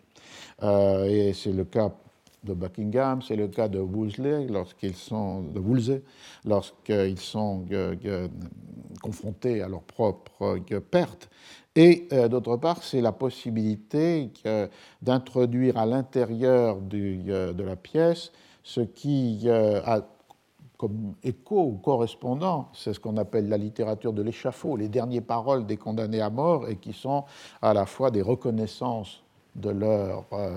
fautes, les demandes de pardon et une leçon morale. Et ce genre, euh, qui a des formes extrêmement euh, populaires dans les littératures euh, de colportage, par exemple, se trouve ici mis sur le théâtre dramatiquement. Dans le cas de Buckingham, cette logique du pardon et de l'avertissement et euh, euh, celle-ci, euh, il pardonne Sir Thomas Lovell, qui était le gardien de la prison du Temple où il avait été emprisonné. Sir Thomas Lovell, je vous pardonne pleinement. Euh, aussi pleinement que je voudrais être pardonné. C'est donc un pardon que l'on donne et un pardon que l'on espère recevoir. Je pardonne à tous, quel que soit le nombre des offenses que j'ai subies, je fais la paix. Aucune noirceur n'entachera ma tombe. Transmettez mon souvenir à sa grâce, c'est-à-dire au roi. Et s'il parle de Buckingham, dites-lui, s'il vous plaît, l'avoir vu en route vers le ciel. Mes serments et mes prières sont toujours pour le roi, et, jusqu'à ce que mon âme me quitte, appelleront sur lui les bénédictions puisse-t-il vivre plus d'années que j'ai le temps d'en compter, qu'il règne à jamais aimant et bien-aimé, et quand la vieillesse l'amènera à sa fin, puisse la bonté et lui emplir le même tombeau. Donc la demande de pardon, l'octroi euh, du pardon, euh, la paix avec euh, soi-même, et ici la leçon qu'il donne avant de, de, mourir est une leçon qu'il dirige à, son, son, son, secrétaire euh, et qui porte sur le fait que s'il a été trahi par un intendant, c'est parce que l'excès de libéralité rend impossible la réciprocité et ne peut que, la, la, détestation. Dans le cas de Woolsey, euh, c'est aussi un accès à une sorte de, de paix euh, de l'âme, euh, de renoncement à ce qu'il a perdu, c'est-à-dire euh, l'ambition, et c'est là l'avertissement qu'il donne à son secrétaire Cromwell, pas le Cromwell de la Révolution, un autre Cromwell, Thomas Cromwell, qui va devenir ensuite secrétaire, puis ensuite premier conseiller du, du roi. C'est la même, la même logique de euh, de renoncement, d'apaisement, de pardon donné ou reçu, et euh, finalement euh, d'avertissement contre, dans ce cas-là, l'ambition. Si j'avais mis à servir mon Dieu, fût-ce la moitié du zèle mis à servir mon roi, il ne m'aurait pas dans ma vieillesse livré nu à mes ennemis. Et dans le cas de Catherine, le pardon est un peu plus complexe dans la mesure où elle apprend que juste euh, avant sa propre mort, la mort de son ennemi, Wolsey, qui a été, comme les biens ont été confisqués, il est emprisonné et il meurt euh, après, euh, au moins dans la pièce, pour, dans un, lorsqu'il était dans une abbaye où il avait essayé de se réfugier à, la, à Leicester. Et la, la, reine euh, trace un portrait un peu noir de Wolsey, son ennemi, en disant euh, que l'ambition ou l'absence de toute pitié l'a perdu, mais son, euh, son, son conseiller, Griffith, lui fait remarquer que les êtres sont souvent complexes et que de l'autre côté, Wolsey était un érudit qui était qui dispensait ses largesses. Par exemple, il avait fondé deux collèges, Ipswich et, euh,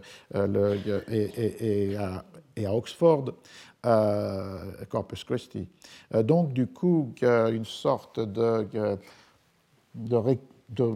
pardon donné à ce personnage pourtant cause de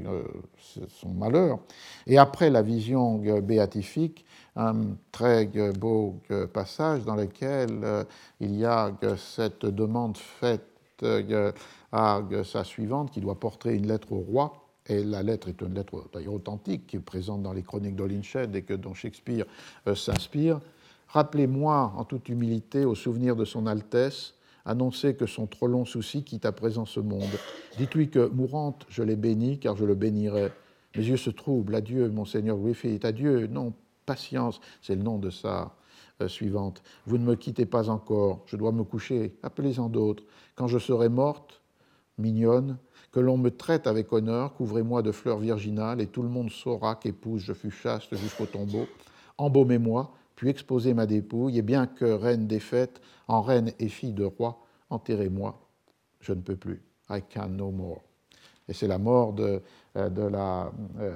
de la reine. Et donc on voit qu'il y a, qu'à travers ce premier traitement de la temporalité, c'est-à-dire le cycle inexorable euh, des chutes qui suivent les apogées, cette adresse à la pitié des spectateurs. Mais dans le prologue, on a vu qu'il y avait une deuxième exigence, qui est l'exigence de vérité. all is true, tout est vrai dans cette, cette pièce. Et donc on a là à la fois, comme dans une tension, une revendication d'authenticité des histoires et qui peuvent être euh, légitimées, cette revendication, par le fait que les pièces mettent sur le théâtre ce qui est le contenu des chroniques, dans ce cas-là essentiellement celle de Holinshed, la deuxième édition de 1587, mais que de l'autre côté, on a un travail qui euh, est fondé sur une vérité poétique ou dramatique et non pas sur une vérité historique ou chronologique. Euh, c'est ce que j'avais essayé de montrer dès le premier cours, avec cette allusion plus brève à la révolte de Jacket dans le second Henri VI de Shakespeare, où il euh, utilise des éléments d'une révolte euh, antérieure, 1381, pour mettre sur la scène la révolte de 1450, et dans les deux cas, de toute façon, en les réécrivant avec cette dimension qui nous avait intéressé, qui était la dimension d'une révolte radicalement hostile à, l'écrit, quelles qu'en soient les formes, quels qu'en soient les supports, quels qu'en soient les, agents.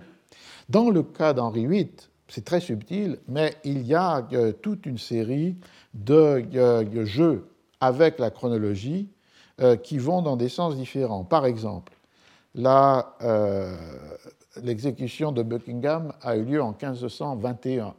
tout de suite, et c'est le début de la pièce de Shakespeare, après ce moment fastueux qui a été la rencontre du drap d'or entre Henri VIII et François Ier. Donc Buckingham est euh, accusé et exécuté en 1521,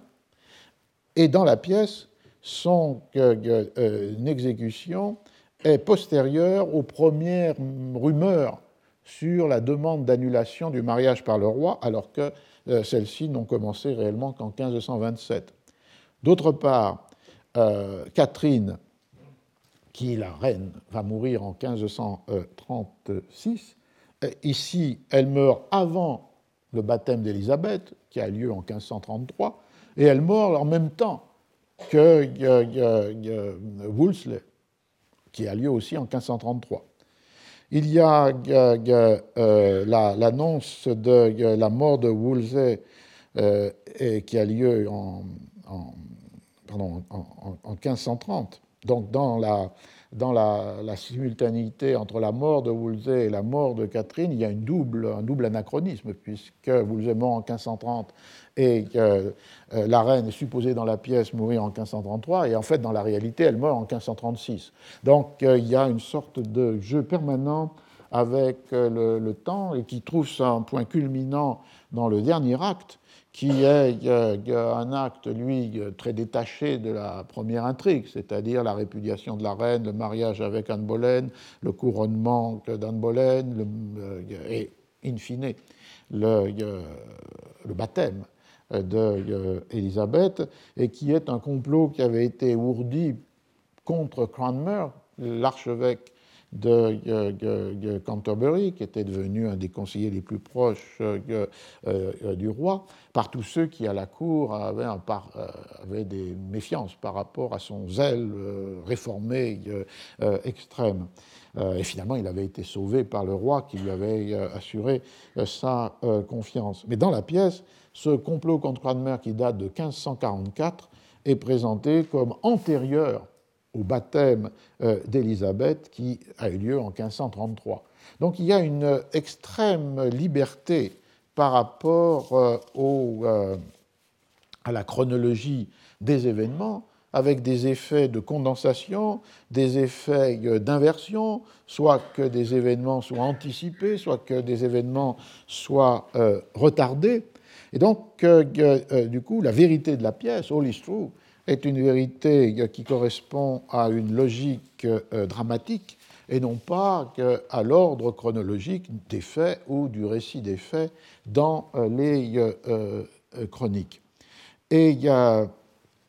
il y a sans doute là, par rapport à, à, cela, une deuxième conception du temps. La première, qui était celle liée à la pitié, c'est celle du temps de la fortune, les gloires et les chutes, le soleil et l'ombre. C'est un temps cyclique, c'est un temps inexorable, c'est un temps qui est imposé à tous, c'est pratiquement une loi euh, naturelle. Donc c'est un temps de la répétition des destins, euh, et qui donc sert comme un modèle, un pattern qui peut être euh, indépendant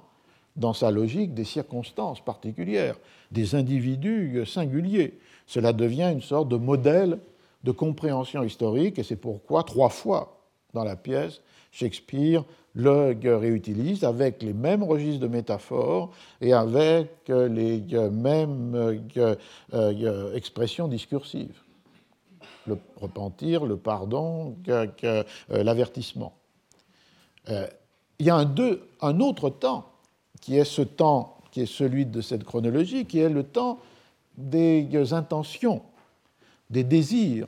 des ambitions, donc du coup des complots, des conjurations. Là, on est sur un registre qui est un temps euh, humain, mais qui est du coup un temps euh, incertain, vulnérable, qui peut euh, entraîner à la fois l'échec et qui peut être vulnérable au hasard. Et ce temps purement humain, qui est le temps des, intentions individuelles des, protagonistes, il est en quelque sorte manipulable il devient un temps malléable. Et il peut être ployé aux euh, règles ou aux exigences d'une construction euh, dramatique en totale liberté avec la euh, chronologie des faits. Et donc je pense qu'on est là devant une sorte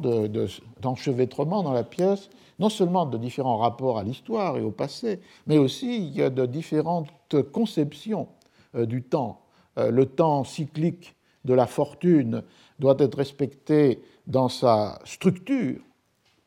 et le temps malléable, incertain, humain des intentions achevées ou, blessées euh, est un temps qui relève d'une logique différente. C'est un temps qui n'a rien d'inexorable. Il peut être euh, euh, manipulé, réarrangé par, euh, le, par le dramaturge. Et on pourrait dire d'ailleurs qu'il y aurait un, troisième temps dans la pièce, et qui est le temps de Dieu, le temps de la providence. C'est-à-dire ici le temps d'une volonté divine mystérieuse, indéchiffrable c'est un temps euh, de, du mystère, des élections. Et ce temps-là n'est déchiffrable que par euh, des moments exceptionnels et qui, euh, en général, sont des moments où on est à distance à la fois du cycle de la fortune et des intentions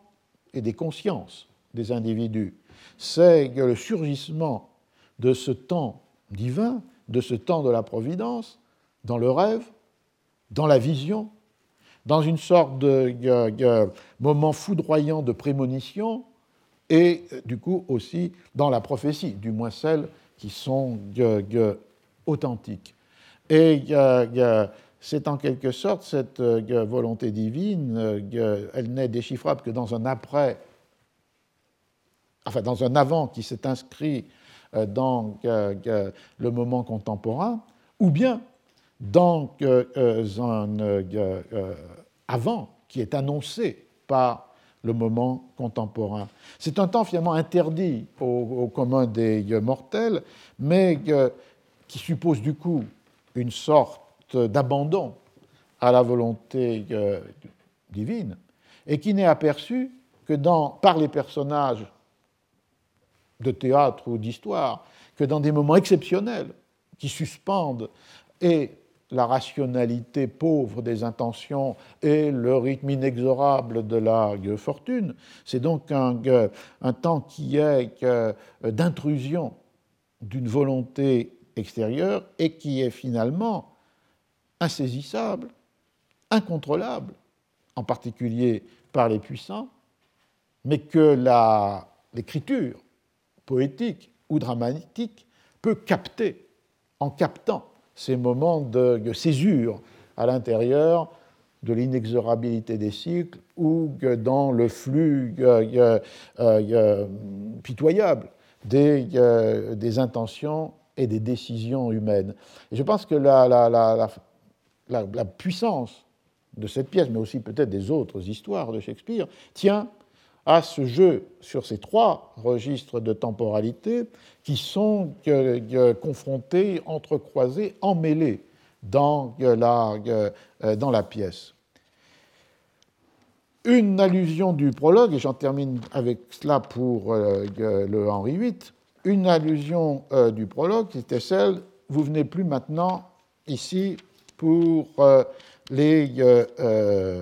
choses qui vont vous faire rire. Là, ce sont des choses au fond graves, au grandioses. Et puis, la, le, prologue continue. Seuls ceux qui passent entendre une pièce drôlatique et salace, a merry body play, euh, s'entrechoquer des boucliers, voir un bouffon en robe longue à ruban jaune seront déçus.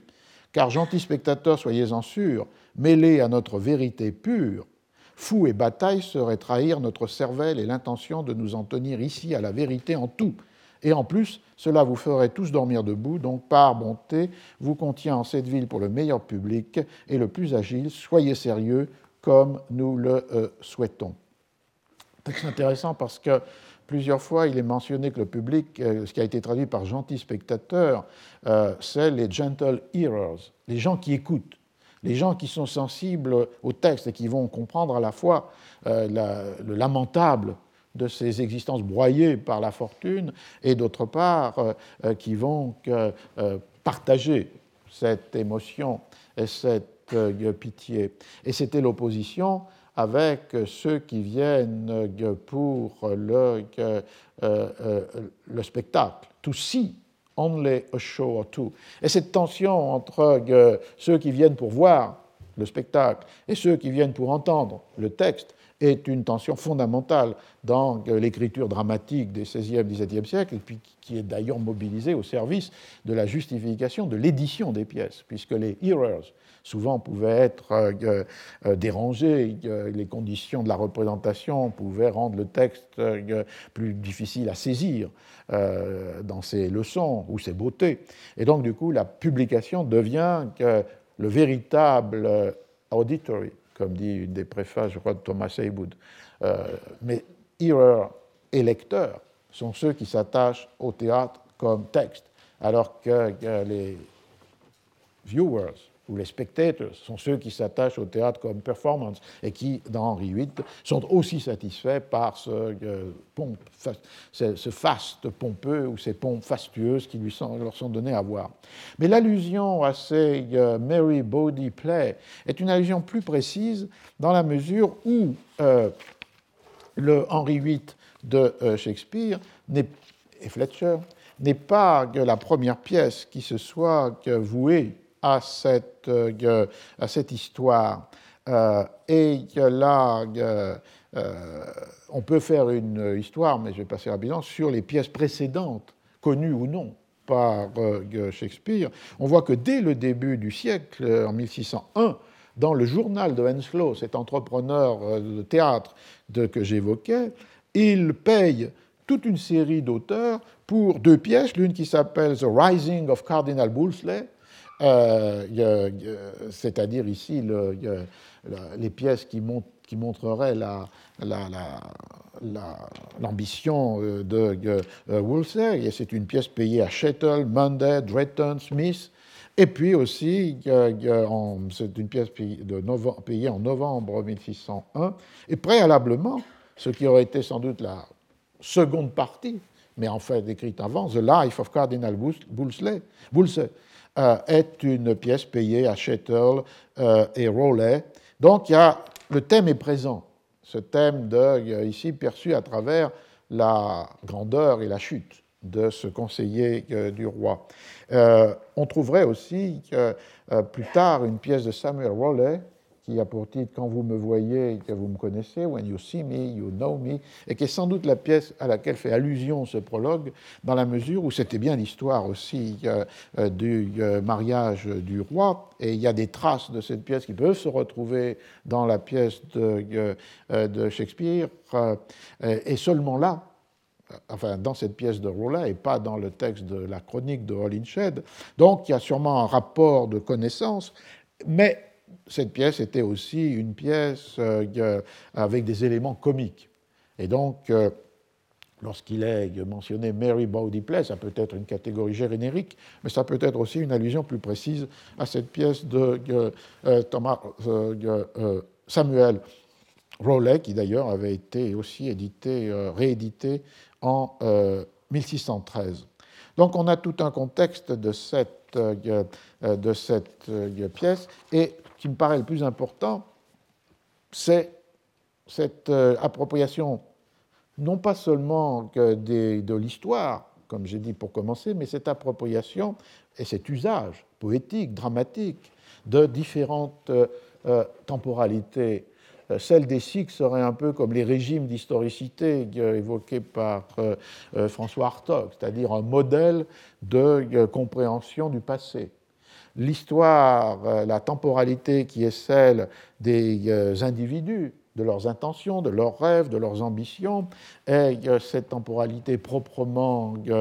humaine et qui est à la fois vulnérable et malléable. Et puis, il y a euh, cette euh, temporalité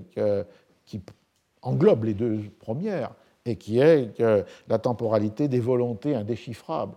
de la toute-puissance divine, c'est la temporalité du mystère, et qui est celle qui peut fonder dans l'existence ou dans une pièce de théâtre ces moments de déchirure du tissu ordinaire du cours des choses et qui sont ces moments où le, ce qui va advenir est annoncé, ou bien que ce qui est est expliqué. Et ce sont ces moments qui pourraient être ceux de, du rêve, de la vision et de la prophétie. Alors pour terminer, portons-nous sur le traitement de la même histoire par euh, Calderon, qui lui ne s'appuie pas sur la chronique de, euh, euh, de Holinshed, mais sur cette pièce, sur cette livre d'histoire du jésuite euh, Ribadeneira, publié en 1588. Il y avait au départ, pour le théâtre espagnol, une double impossibilité, assez paradoxale d'ailleurs. La première, c'est qu'il est impossible de citer des discours hérétiques, même si c'est pour les condamner. Et donc, du coup, pour une raison toute différente, on a, comme chez Shakespeare, une euphémisation de la réforme, puisque jamais le Henri VIII de Calderon ne tient un propos hérétique, même que ça pourrait être l'objet d'une radicale condamnation.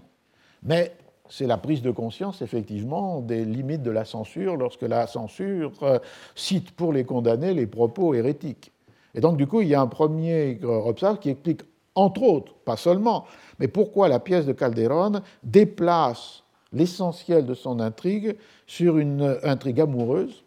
inventant un personnage qui est l'ambassadeur de France et qui s'appelle Carlos ou, Charles, qui, depuis qu'il a rencontré Anne Boleyn lorsqu'elle était en France avec son père, qui avait été ambassadeur à Paris, en est éperdument amoureux, et c'est un amour partagé. Anne Boleyn aime euh, Carlos, cet ambassadeur de France, et d'une certaine manière l'a abandonné lorsque l'ambition de devenir reine l'a saisi, mais lui a gardé euh, son amour, ce qui est un ressort dramatique dans la pièce, puisque une scène, alors qu'elle est déjà l'épouse de Henri VIII, une scène entre eux deux euh, dans laquelle elle laisse entendre que, ce mariage est un mariage d'ambition et qu'elle garde sa, sa, passion ou son amour pour, pour lui, est surpris par le roi et va être donné comme la raison de la répudiation euh, euh, d'Anne Boleyn. Les deux amants sont arrêtés et elle est euh, exécutée. Il y a donc une contamination de cette comédia historique par ce que l'on appelle à l'époque aussi les comédias de cap et d'épée, et qui sont l'autre répertoire de Calderón de la Barca dans les années 1620. La contamination de genre, mais aussi le fait que cette histoire euh, d'amour euh, vient occuper un espace qui ne peut pas être occupé par le traitement de front du schisme d'Angleterre, c'est-à-dire de donner à entendre des discours hérétiques. La deuxième limite, c'est la difficulté d'attribuer au roi, même si c'est le roi d'Angleterre, des, des actions ou des pulsions qui seraient là trop immédiatement charnelles ou des inconduites trop immédiatement liées à cette passion dévorante du roi pour Anne Boleyn. Et du coup, même si l'intrigue amoureuse devient centrale, pour autant, le roi de Calderon, le Henri VIII de Calderon, devient un roi dans un sens plus tragique que celui de Shakespeare, dans la mesure où c'est un roi qui euh, est euh, euh, tourmenté, déchiré par le fait qu'il a à la fois abandonné, répudié la reine Catherine, et que d'autre part, il a rompu avec Rome et s'est affilié à la réforme protestante. Et toute la fin de la pièce, c'est un roi Henri VIII désespéré, repentant, qui voudrait, enfin, traversé par le, remords. Plusieurs fois, il a l'expression euh, qu'est mal ici, qu'est mal ici, qu'est-ce que j'ai mal, j'ai très mal, combien j'ai mal agi? Mais la faute est euh, irréparable. Et donc, euh, il est impossible de retrouver ce qui a été détruit. Il a un moment même de vouloir retourner à, à Catherine ou de restaurer ce qui pourrait l'être. Donc c'est euh, euh, un Henri VIII qui ne peut pas être euh, réduit à cette dimension du désir sexuel et de l'inconduite morale, parce que, la figure du roi ne le permet pas, quelle qu'elle soit, et quel qu'il soit. Et que donc, mais en même temps, c'est un roi qui, tout en ne pouvant pas prononcer de propos hérétiques sur la scène, est profondément tourmenté par ce qu'il a fait. Alors, on peut prendre pour illustrer cette double contrainte sur l'écriture de Calderon, d'abord le début de la pièce qui commence par un rêve, qui est un rêve du roi surpris par euh, euh, Woolsey, et qui est un rêve dans lequel lui apparaît, avant même qu'il l'ait jamais rencontré, Anne Boleyn, et elle lui apparaît comme euh, la femme qui l'oblige à effacer ce qu'il est en train d'écrire. Et ce qu'il est en train d'écrire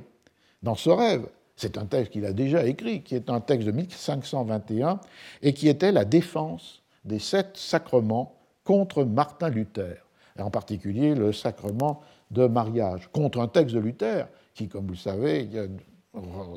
rejetait les euh, sacrements et qui est le texte de 1520, La captivité de Babylone. Dans ce moment-là, le roi, encore jeune Henri VIII, apparaît comme à la fois le roi humaniste le roi chrétien et le pape Léon X pour ce livre, sans doute écrit en collaboration ou en grande partie par Thomas More, l'a euh, nommé défenseur euh, de la foi. Et comme on l'a vu, c'est une révérence totalement absente de ce Henri VIII orthodoxe catholique récusant la réforme dans la pièce évidemment de Shakespeare. Le rêve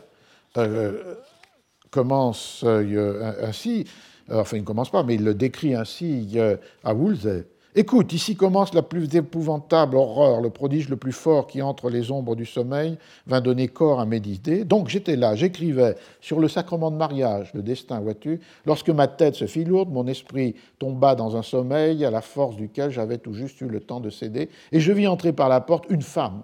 Ici, mon âme tremble au-dessus de moi, ma barbe et mes cheveux se hérissent, mon sang se glace, mon cœur bat, ma voix défaille, ma langue devient muette. La femme s'approche de moi. Dans mon trouble, je la regardais, l'observais, je ne pouvais plus écrire. Puis, tout ce que ma main droite écrivait et traçait, ma main gauche l'effaçait à mesure. Cette femme imaginaire qui tenait lieu de vérité, qui en avait la puissance, maintenant je suis éveillé, je la vois telle qu'elle était, j'en ai gardé tous les détails, l'image m'est restée de celle que j'ai vue tout à l'heure, et je crois que mon âme dort encore dans la confusion où nous sommes, des frayeurs et catastrophes. Quand l'âme s'endort, tant mieux si elle ne se réveille plus. Donc l'apparition d'Anne Boleyn dans le rêve est celle qui va faire effacer ce qu'il euh, a légitimement écrit, c'est-à-dire une récusation de la réforme. Et cette euh, figure d'un roi qui s'efface lui-même, qui efface ce qu'il a été, c'est-à-dire défenseur de la foi, catholique. Euh, elle est redoublée par un jeu de scène qui est dans le même début de, la, la pièce, de la comédia, et qui est ce jeu de scène où euh, dit que deux lettres sont arrivées, une lettre de Luther et une lettre du, euh, pape. Et euh, dans un geste symbolique, Henri VIII s'exclame que Luther tombe à mes pieds et Léon X, le pape, monte à ma tête. Donc il veut mettre la lettre du pape sur sa tête et fouler aux pieds la lettre de Luther. Et comme le dit la didascalie, voulant jeter la lettre de Luther à ses pieds et mettre celle du pape sur sa tête, il fait le contraire. C'est-à-dire, c'est le redoublement de la main gauche qui effaçait la main droite. Et ici, il y a effectivement la confusion qui va le faire suivre Luther et non pas le pape. Euh, et euh, du coup, ça explique les derniers vers de la, euh, de la pièce. Comme très souvent, les, comédias se terminent non seulement par un, résumé ou un titre. Et, là, c'est y aquí acaba la comédia del docto ignorante, du docte ignorant Enrique y muerte de Ana Bolena. Donc le docte ignorant, c'est-à-dire ce souverain qui est tombé dans l'erreur, qui est conscient de l'erreur, mais qui ne peut pas réparer son, son, mal. Du coup, là, un autre trait tout à fait puissant dans la pièce de Calderon, c'est que c'est le roi lui-même qui énonce les arguments qui vont contre sa euh, volonté de rompre avec, euh, euh, de faire annuler son mariage avec Catherine. Puisque une fois qu'il a retrouvé Anne Boleyn et que donc la personne du rêve est devenue une personne réelle, que celle-ci, manipulée par le Woolsey de Calderon, a accepté par ambition de feindre d'être amoureuse du roi, alors qu'elle reste attachée euh, à son français, à son ambassadeur français, euh, Charles, euh, et que vous, la manipule parce qu'il y a dans cette pièce une énorme importance donnée aux prophéties et aux prédictions. Et une prédiction qui avait été faite à Woolsey était que una mujer sería mi destrucción. Une femme sera ma destruction. Et cette femme, il l'a identifiée comme Catherine d'Aragon. En fait, ce sera Anne Mais donc, du coup, il manipule Anne Boleyn contre Catherine d'Aragon et il y a toute cette intrigue où elle feint d'être amoureuse du roi pour devenir, euh, euh, pour devenir reine. Mais du coup, euh, dans cette volonté du roi de faire annuler son mariage, il y a une scène euh, assez parallèle à celle dans euh, la pièce de Shakespeare lorsqu'il a convoqué euh, au Blackfriars tout un tribunal pour juger du cas. Ici, le, roi, avant même d'avoir réuni ce consistorio, comme dit la pièce, va énoncer les raisons qui font qu'il sait pertinemment qu'il a tort et que la loi naturelle comme la loi euh, chrétienne reconnaissent la légitimité de l'union avec euh, Catherine, c'est-à-dire de l'union avec la femme de son frère. Je n'ignore pas que Woolsey m'a trompé, que je me suis satisfait de sa fausse argumentation, mais c'est que ce feu d'enfer là dans mon cœur fait qu'aveugler ma pensée troublée, ni des vérités et croit des mensonges. Je sais que rien n'empêche, le cas est clair, le mariage entre un frère et la femme de son frère. D'ailleurs, pour répondre au même doute, Judas, le grand patriarche, dit qu'il avait marié son fils avec Tamar, la veuve d'Er, qui était son autre fils. C'est aussi son cadet, le tout fondé sur la loi naturelle et sur l'écriture, puisqu'il était obligé que la femme, après la mort de son époux, et d'autant plus quand elle était sans enfant, fût mariée au frère de celui-ci, donc, puisque mon union n'allait pas contre le droit écrit et naturel, pour le bien commun, le pape peut, j'en fais confession, telle est la vérité, je n'en doute pas, par la loi ecclésiastique et humaine, l'autoriser. C'est la vérité, c'est une chose claire. Et s'il refuse mon argumentation, le pape est vice-dieu, vice Il peut tout faire, mais malgré ma confession, mon raisonnement tombe par manque de bon sens. Que Catherine souffre parce que chrétienne, sainte et divine, oui, puisque les cieux veulent aujourd'hui m'abattre. Oui, puisque je suis dans des tourments qui m'envoient ainsi aux ultimes confins de la mort. Catherine, pardonne-moi, si j'ôte de tes tempes la couronne pour la mettre sur d'autres, puisque le ciel qui regarde tes malheurs et ton zèle pour ta plus grande gloire dira mon châtiment et ta vengeance. Si tu perds, toi, ta couronne par vertu, une autre pourra la perdre par vanité, lubricité, ambition. Tel fut mon malheur, telle est mon étoile. C'est cette situation très paradoxale où Calderon fait énoncer par le roi à la fois sa condamnation, son malheur et l'impossibilité de toute repentance ou de toute euh, euh, restauration, réparation, et c'est d'autre part le paradoxe qui lui fait énoncer les fondements même sur lesquels le pape et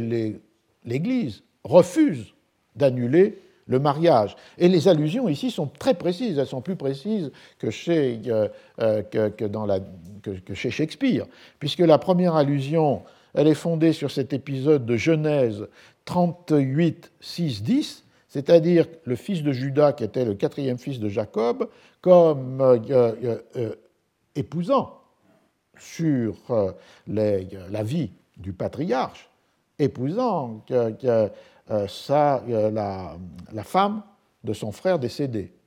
D'autre part, il y a un fondement sur l'écriture qui renvoie à la loi naturelle. Ici, c'est le Deutéronome 25, 5, 10. Et on peut euh, prendre dans le texte biblique, dans la traduction du XVIIe siècle de le maître de Sassy, lorsque deux frères demeurent ensemble et que l'un d'eux sera mort sans enfant, la femme du mort n'en épousera point d'autre que le frère de son mari, que la prendra, qui la prendra pour femme, et suscitera des enfants à son frère, et il donnera le nom de son frère à l'aîné des fils qu'il aura d'elle, afin que le nom de son frère ne se perde point dans euh, Israël. Et euh, euh, on voit que cette idée est à la fois le souci de la transmission du nom et le souci de la conservation du patrimoine. Et dans le cas de la Genèse 6.10, que j'évoquais, euh, euh, chapitre 38, 6, 10, qui était le cas des fils de euh, Judas, c'est un passage très important puisque Judas fit épouser à Er, son fils aîné, une fille nommée Tamar. Ce Er, fils aîné de Judas, fut un très méchant homme, et le Seigneur le frappa de mort. Judas dit donc à Onan, son deuxième fils, Épousez la femme de votre frère et vivez avec elle, afin que vous suscitiez des enfants à votre frère. Onan, voyant la femme de son frère aîné, et sachant que les enfants qui naîtraient d'elle ne seraient pas à lui, empêchait par une action exécrable qu'elle devint mère, de peur que ses enfants ne portassent le nom de son frère. C'est pourquoi le Seigneur le frappa de mort, parce qu'il faisait une chose détestable. Et donc, euh, le crime donnant et la, condamnation euh, euh, du, Solitary Sex, comme dit le titre d'un livre d'un collègue américain, trouve là, dans à la fois le euh, péché donnant, une sexualité sans enfantement, mais aussi, ou sans fécondation, mais aussi le fait de ne pas respecter ce commandement qui est d'épouser la femme du frère mort pour perpétuer le nom, la lignée et le patrimoine, sont donc deux éléments vétérotestamentaires qui fondaient le refus de l'annulation. Et il ajoute, Henri VIII, qui est en quelque sorte qui la condamnation de lui-même, il ajoute que non seulement le pape, qui était en ce cas-là Jules II, avait donné une dispense pour le mariage en 1509 entre lui et Catherine, mais qu'aussi, même face à sa propre argumentation, le pape qui est vice-dios a tout pouvoir pour euh, la euh, récuser. On est donc euh, dans une, et on retrouverait, mais nous n'avons plus le temps, mais d'autres moments de la pièce dans laquelle le roi est celui qui énonce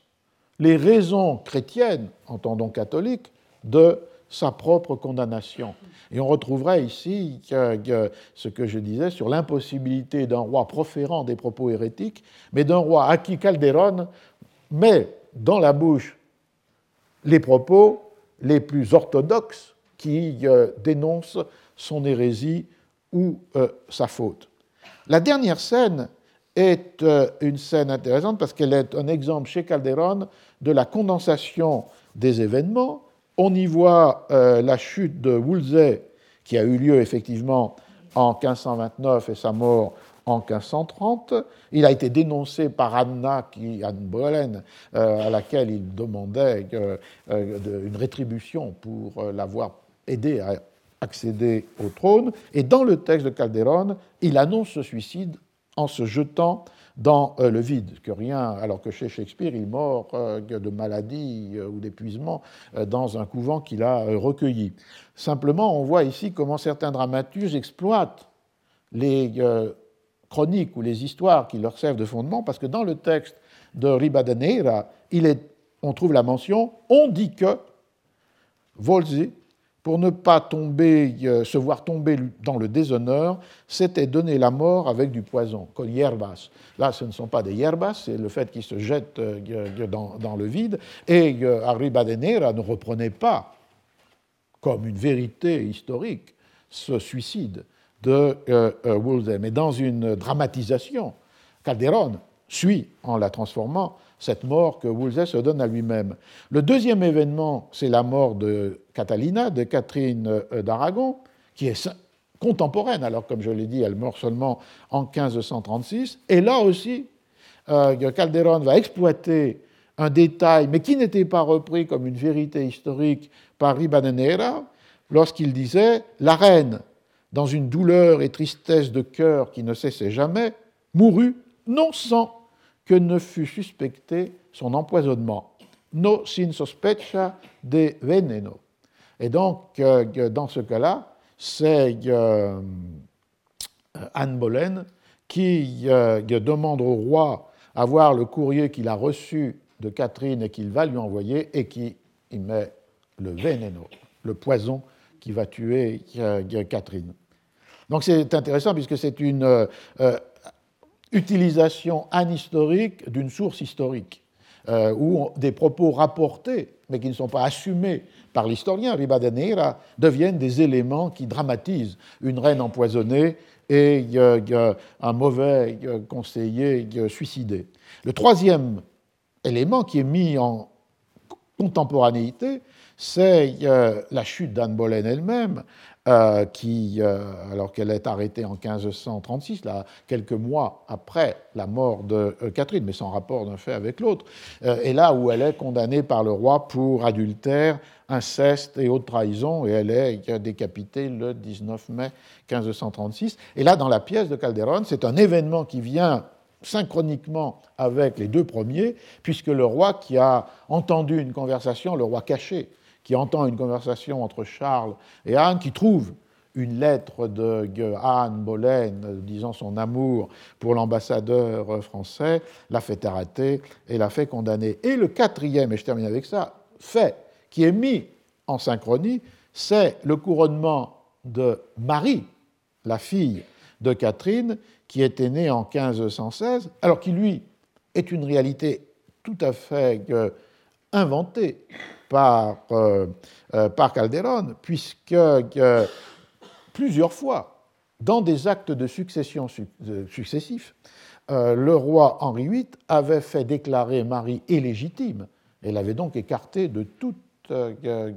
possibilité d'accès au trône. C'est le premier acte de succession de 1533, le second acte de 1536 qui, du coup, dans ce cas-là, écarte aussi Élisabeth, la fille de la traîtresse Anne Boleyn, et donc euh,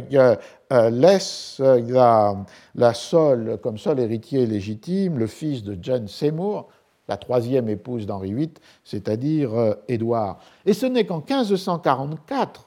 que les deux filles, celle de Catherine, Marie, celle d'Élisabeth, celle de, de Anne Boleyn, Élisabeth, sont réintroduites dans un ordre de la succession, sur la pression d'ailleurs de, euh, de, Jeanne Seymour, euh, pardon, de Catherine Parr, la dernière épouse de Henri VIII, et qui souhaitait une sorte de réconciliation. Et donc c'est pour cela que l'ordre de succession va devenir, de fait, à la mort de euh, Henri VIII, Édouard VI, le fils de Jeanne Seymour, puis Marie, la fille de Catherine d'Aragon, puis Élisabeth, la fille de Anne Boleyn. Euh, mais euh, il y a là une réalité historique totalement inventée. Ce couronnement mais qui a un effet dramatique puissant, puisqu'il y a simultanéité entre l'exécution d'Anne Boleyn, la luthérienne, et le couronnement supposé de Marie, la catholique. Et euh, je vais terminer avec euh, euh, cette lecture, puisque la didascalie qui décrit ce qu'on voit sur la scène est la suivante. Pour ce, c'est un, on peut dire, c'est un, un couronnement qui est en fait un serment d'allégeance du royaume à Marie et elle-même prêtant un serment au principe fondateur du royaume. On entend les clairons et autant de gens que possible entrent pour le serment. Le roi et la princesse, donc le roi Henri VIII, la princesse Marie, fille de Catherine, montent sur le trône, au pied duquel, au lieu du coussin, doit se trouver le corps d'Anne Boleyn, couvert d'un taffetas. On la découvre une fois qu'ils sont assis. C'est donc l'inversion de la scène où le malheureux Henri VIII euh, portait sur sa tête la lettre de Luther et euh, foulait aux pieds la lettre du pape, puisqu'ici, sur le sommet du trône, il y a Marie, la catholique, et qu'à ses pieds, il y a Anne Boleyn, la luthérienne.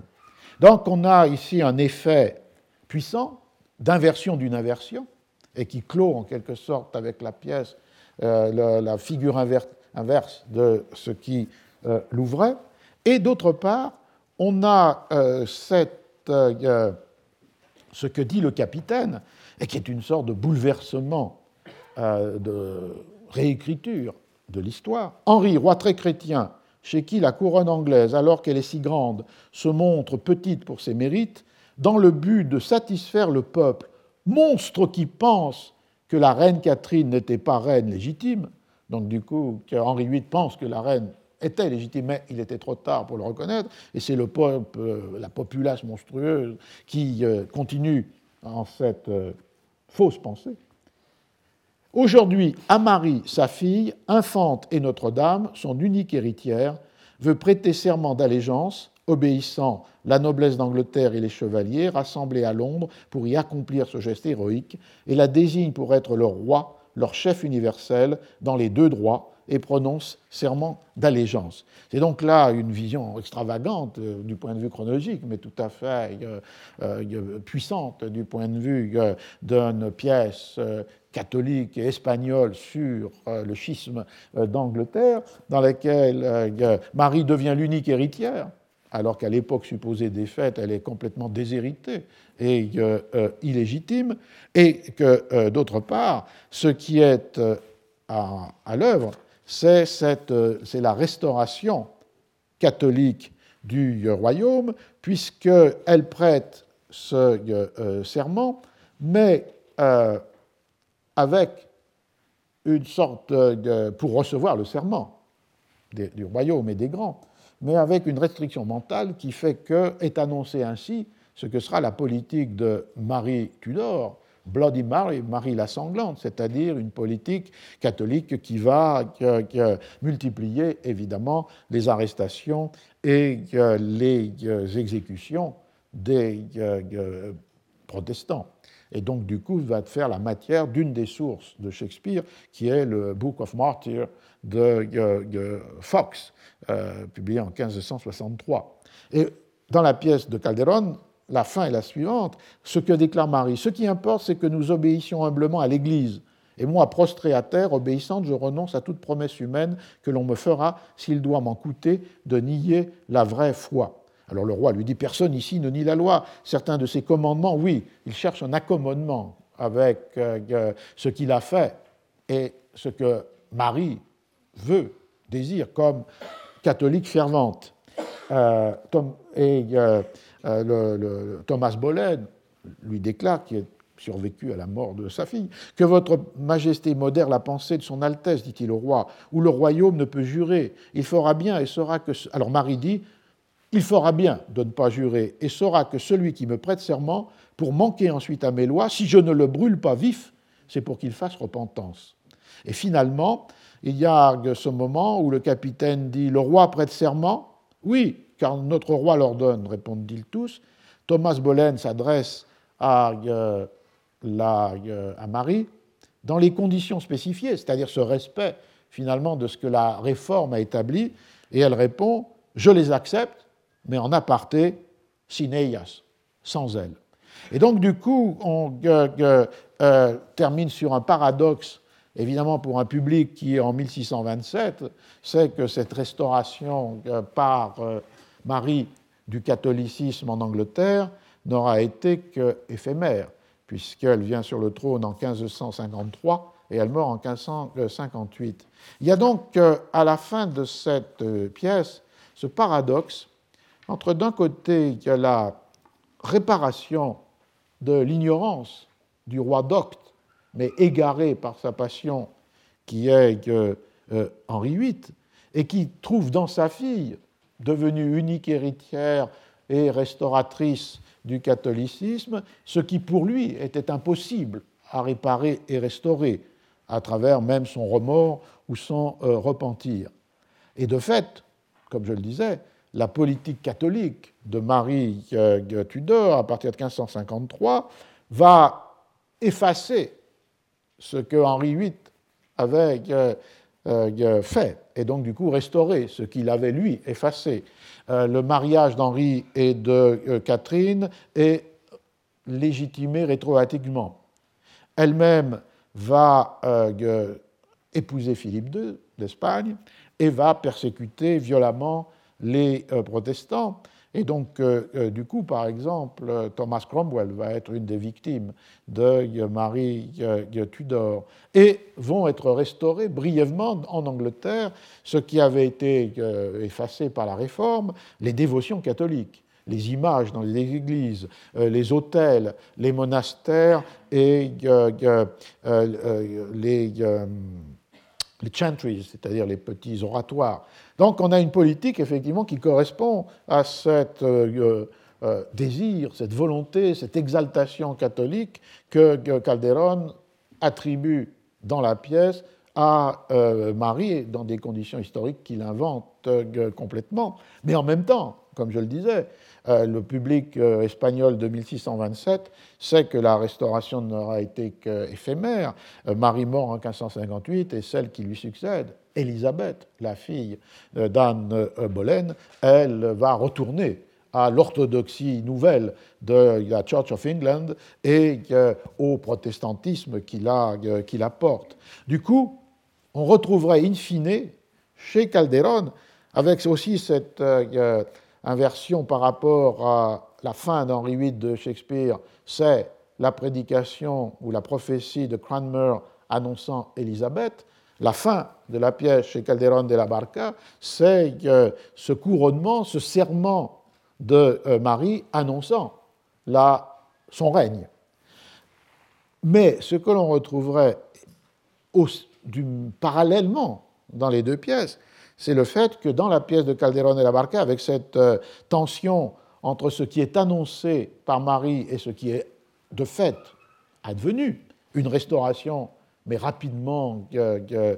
effacée, on retrouverait, me semble-t-il, ce jeu des dramaturges avec les deux temps que j'évoquais. Il y a aussi le temps cyclique chez Calderon, avec le pouvoir et la chute de euh, Wolsey. Mais on retrouve surtout cette tension entre le temps des intentions, y compris celles de Marie, qui sont toujours fragiles, vulnérables, reversibles, et d'autre part, le temps de la providence, qui lui est un mystère inconnu, indéchiffrable, et qui euh, exerce ses volontés euh, indépendamment de la perception que l'on peut en avoir les euh, acteurs humains, ce qui est une possibilité du coup de réinstaller la, euh, la, monarchie du roi très chrétien, celle euh, euh, d'Espagne, dans des dessins de la Providence qui la protègent, mais sans pour autant nécessairement que ces dessins soient déchiffrables par l'histoire que font les individus. Donc voilà cette comparaison que je voulais proposer aujourd'hui.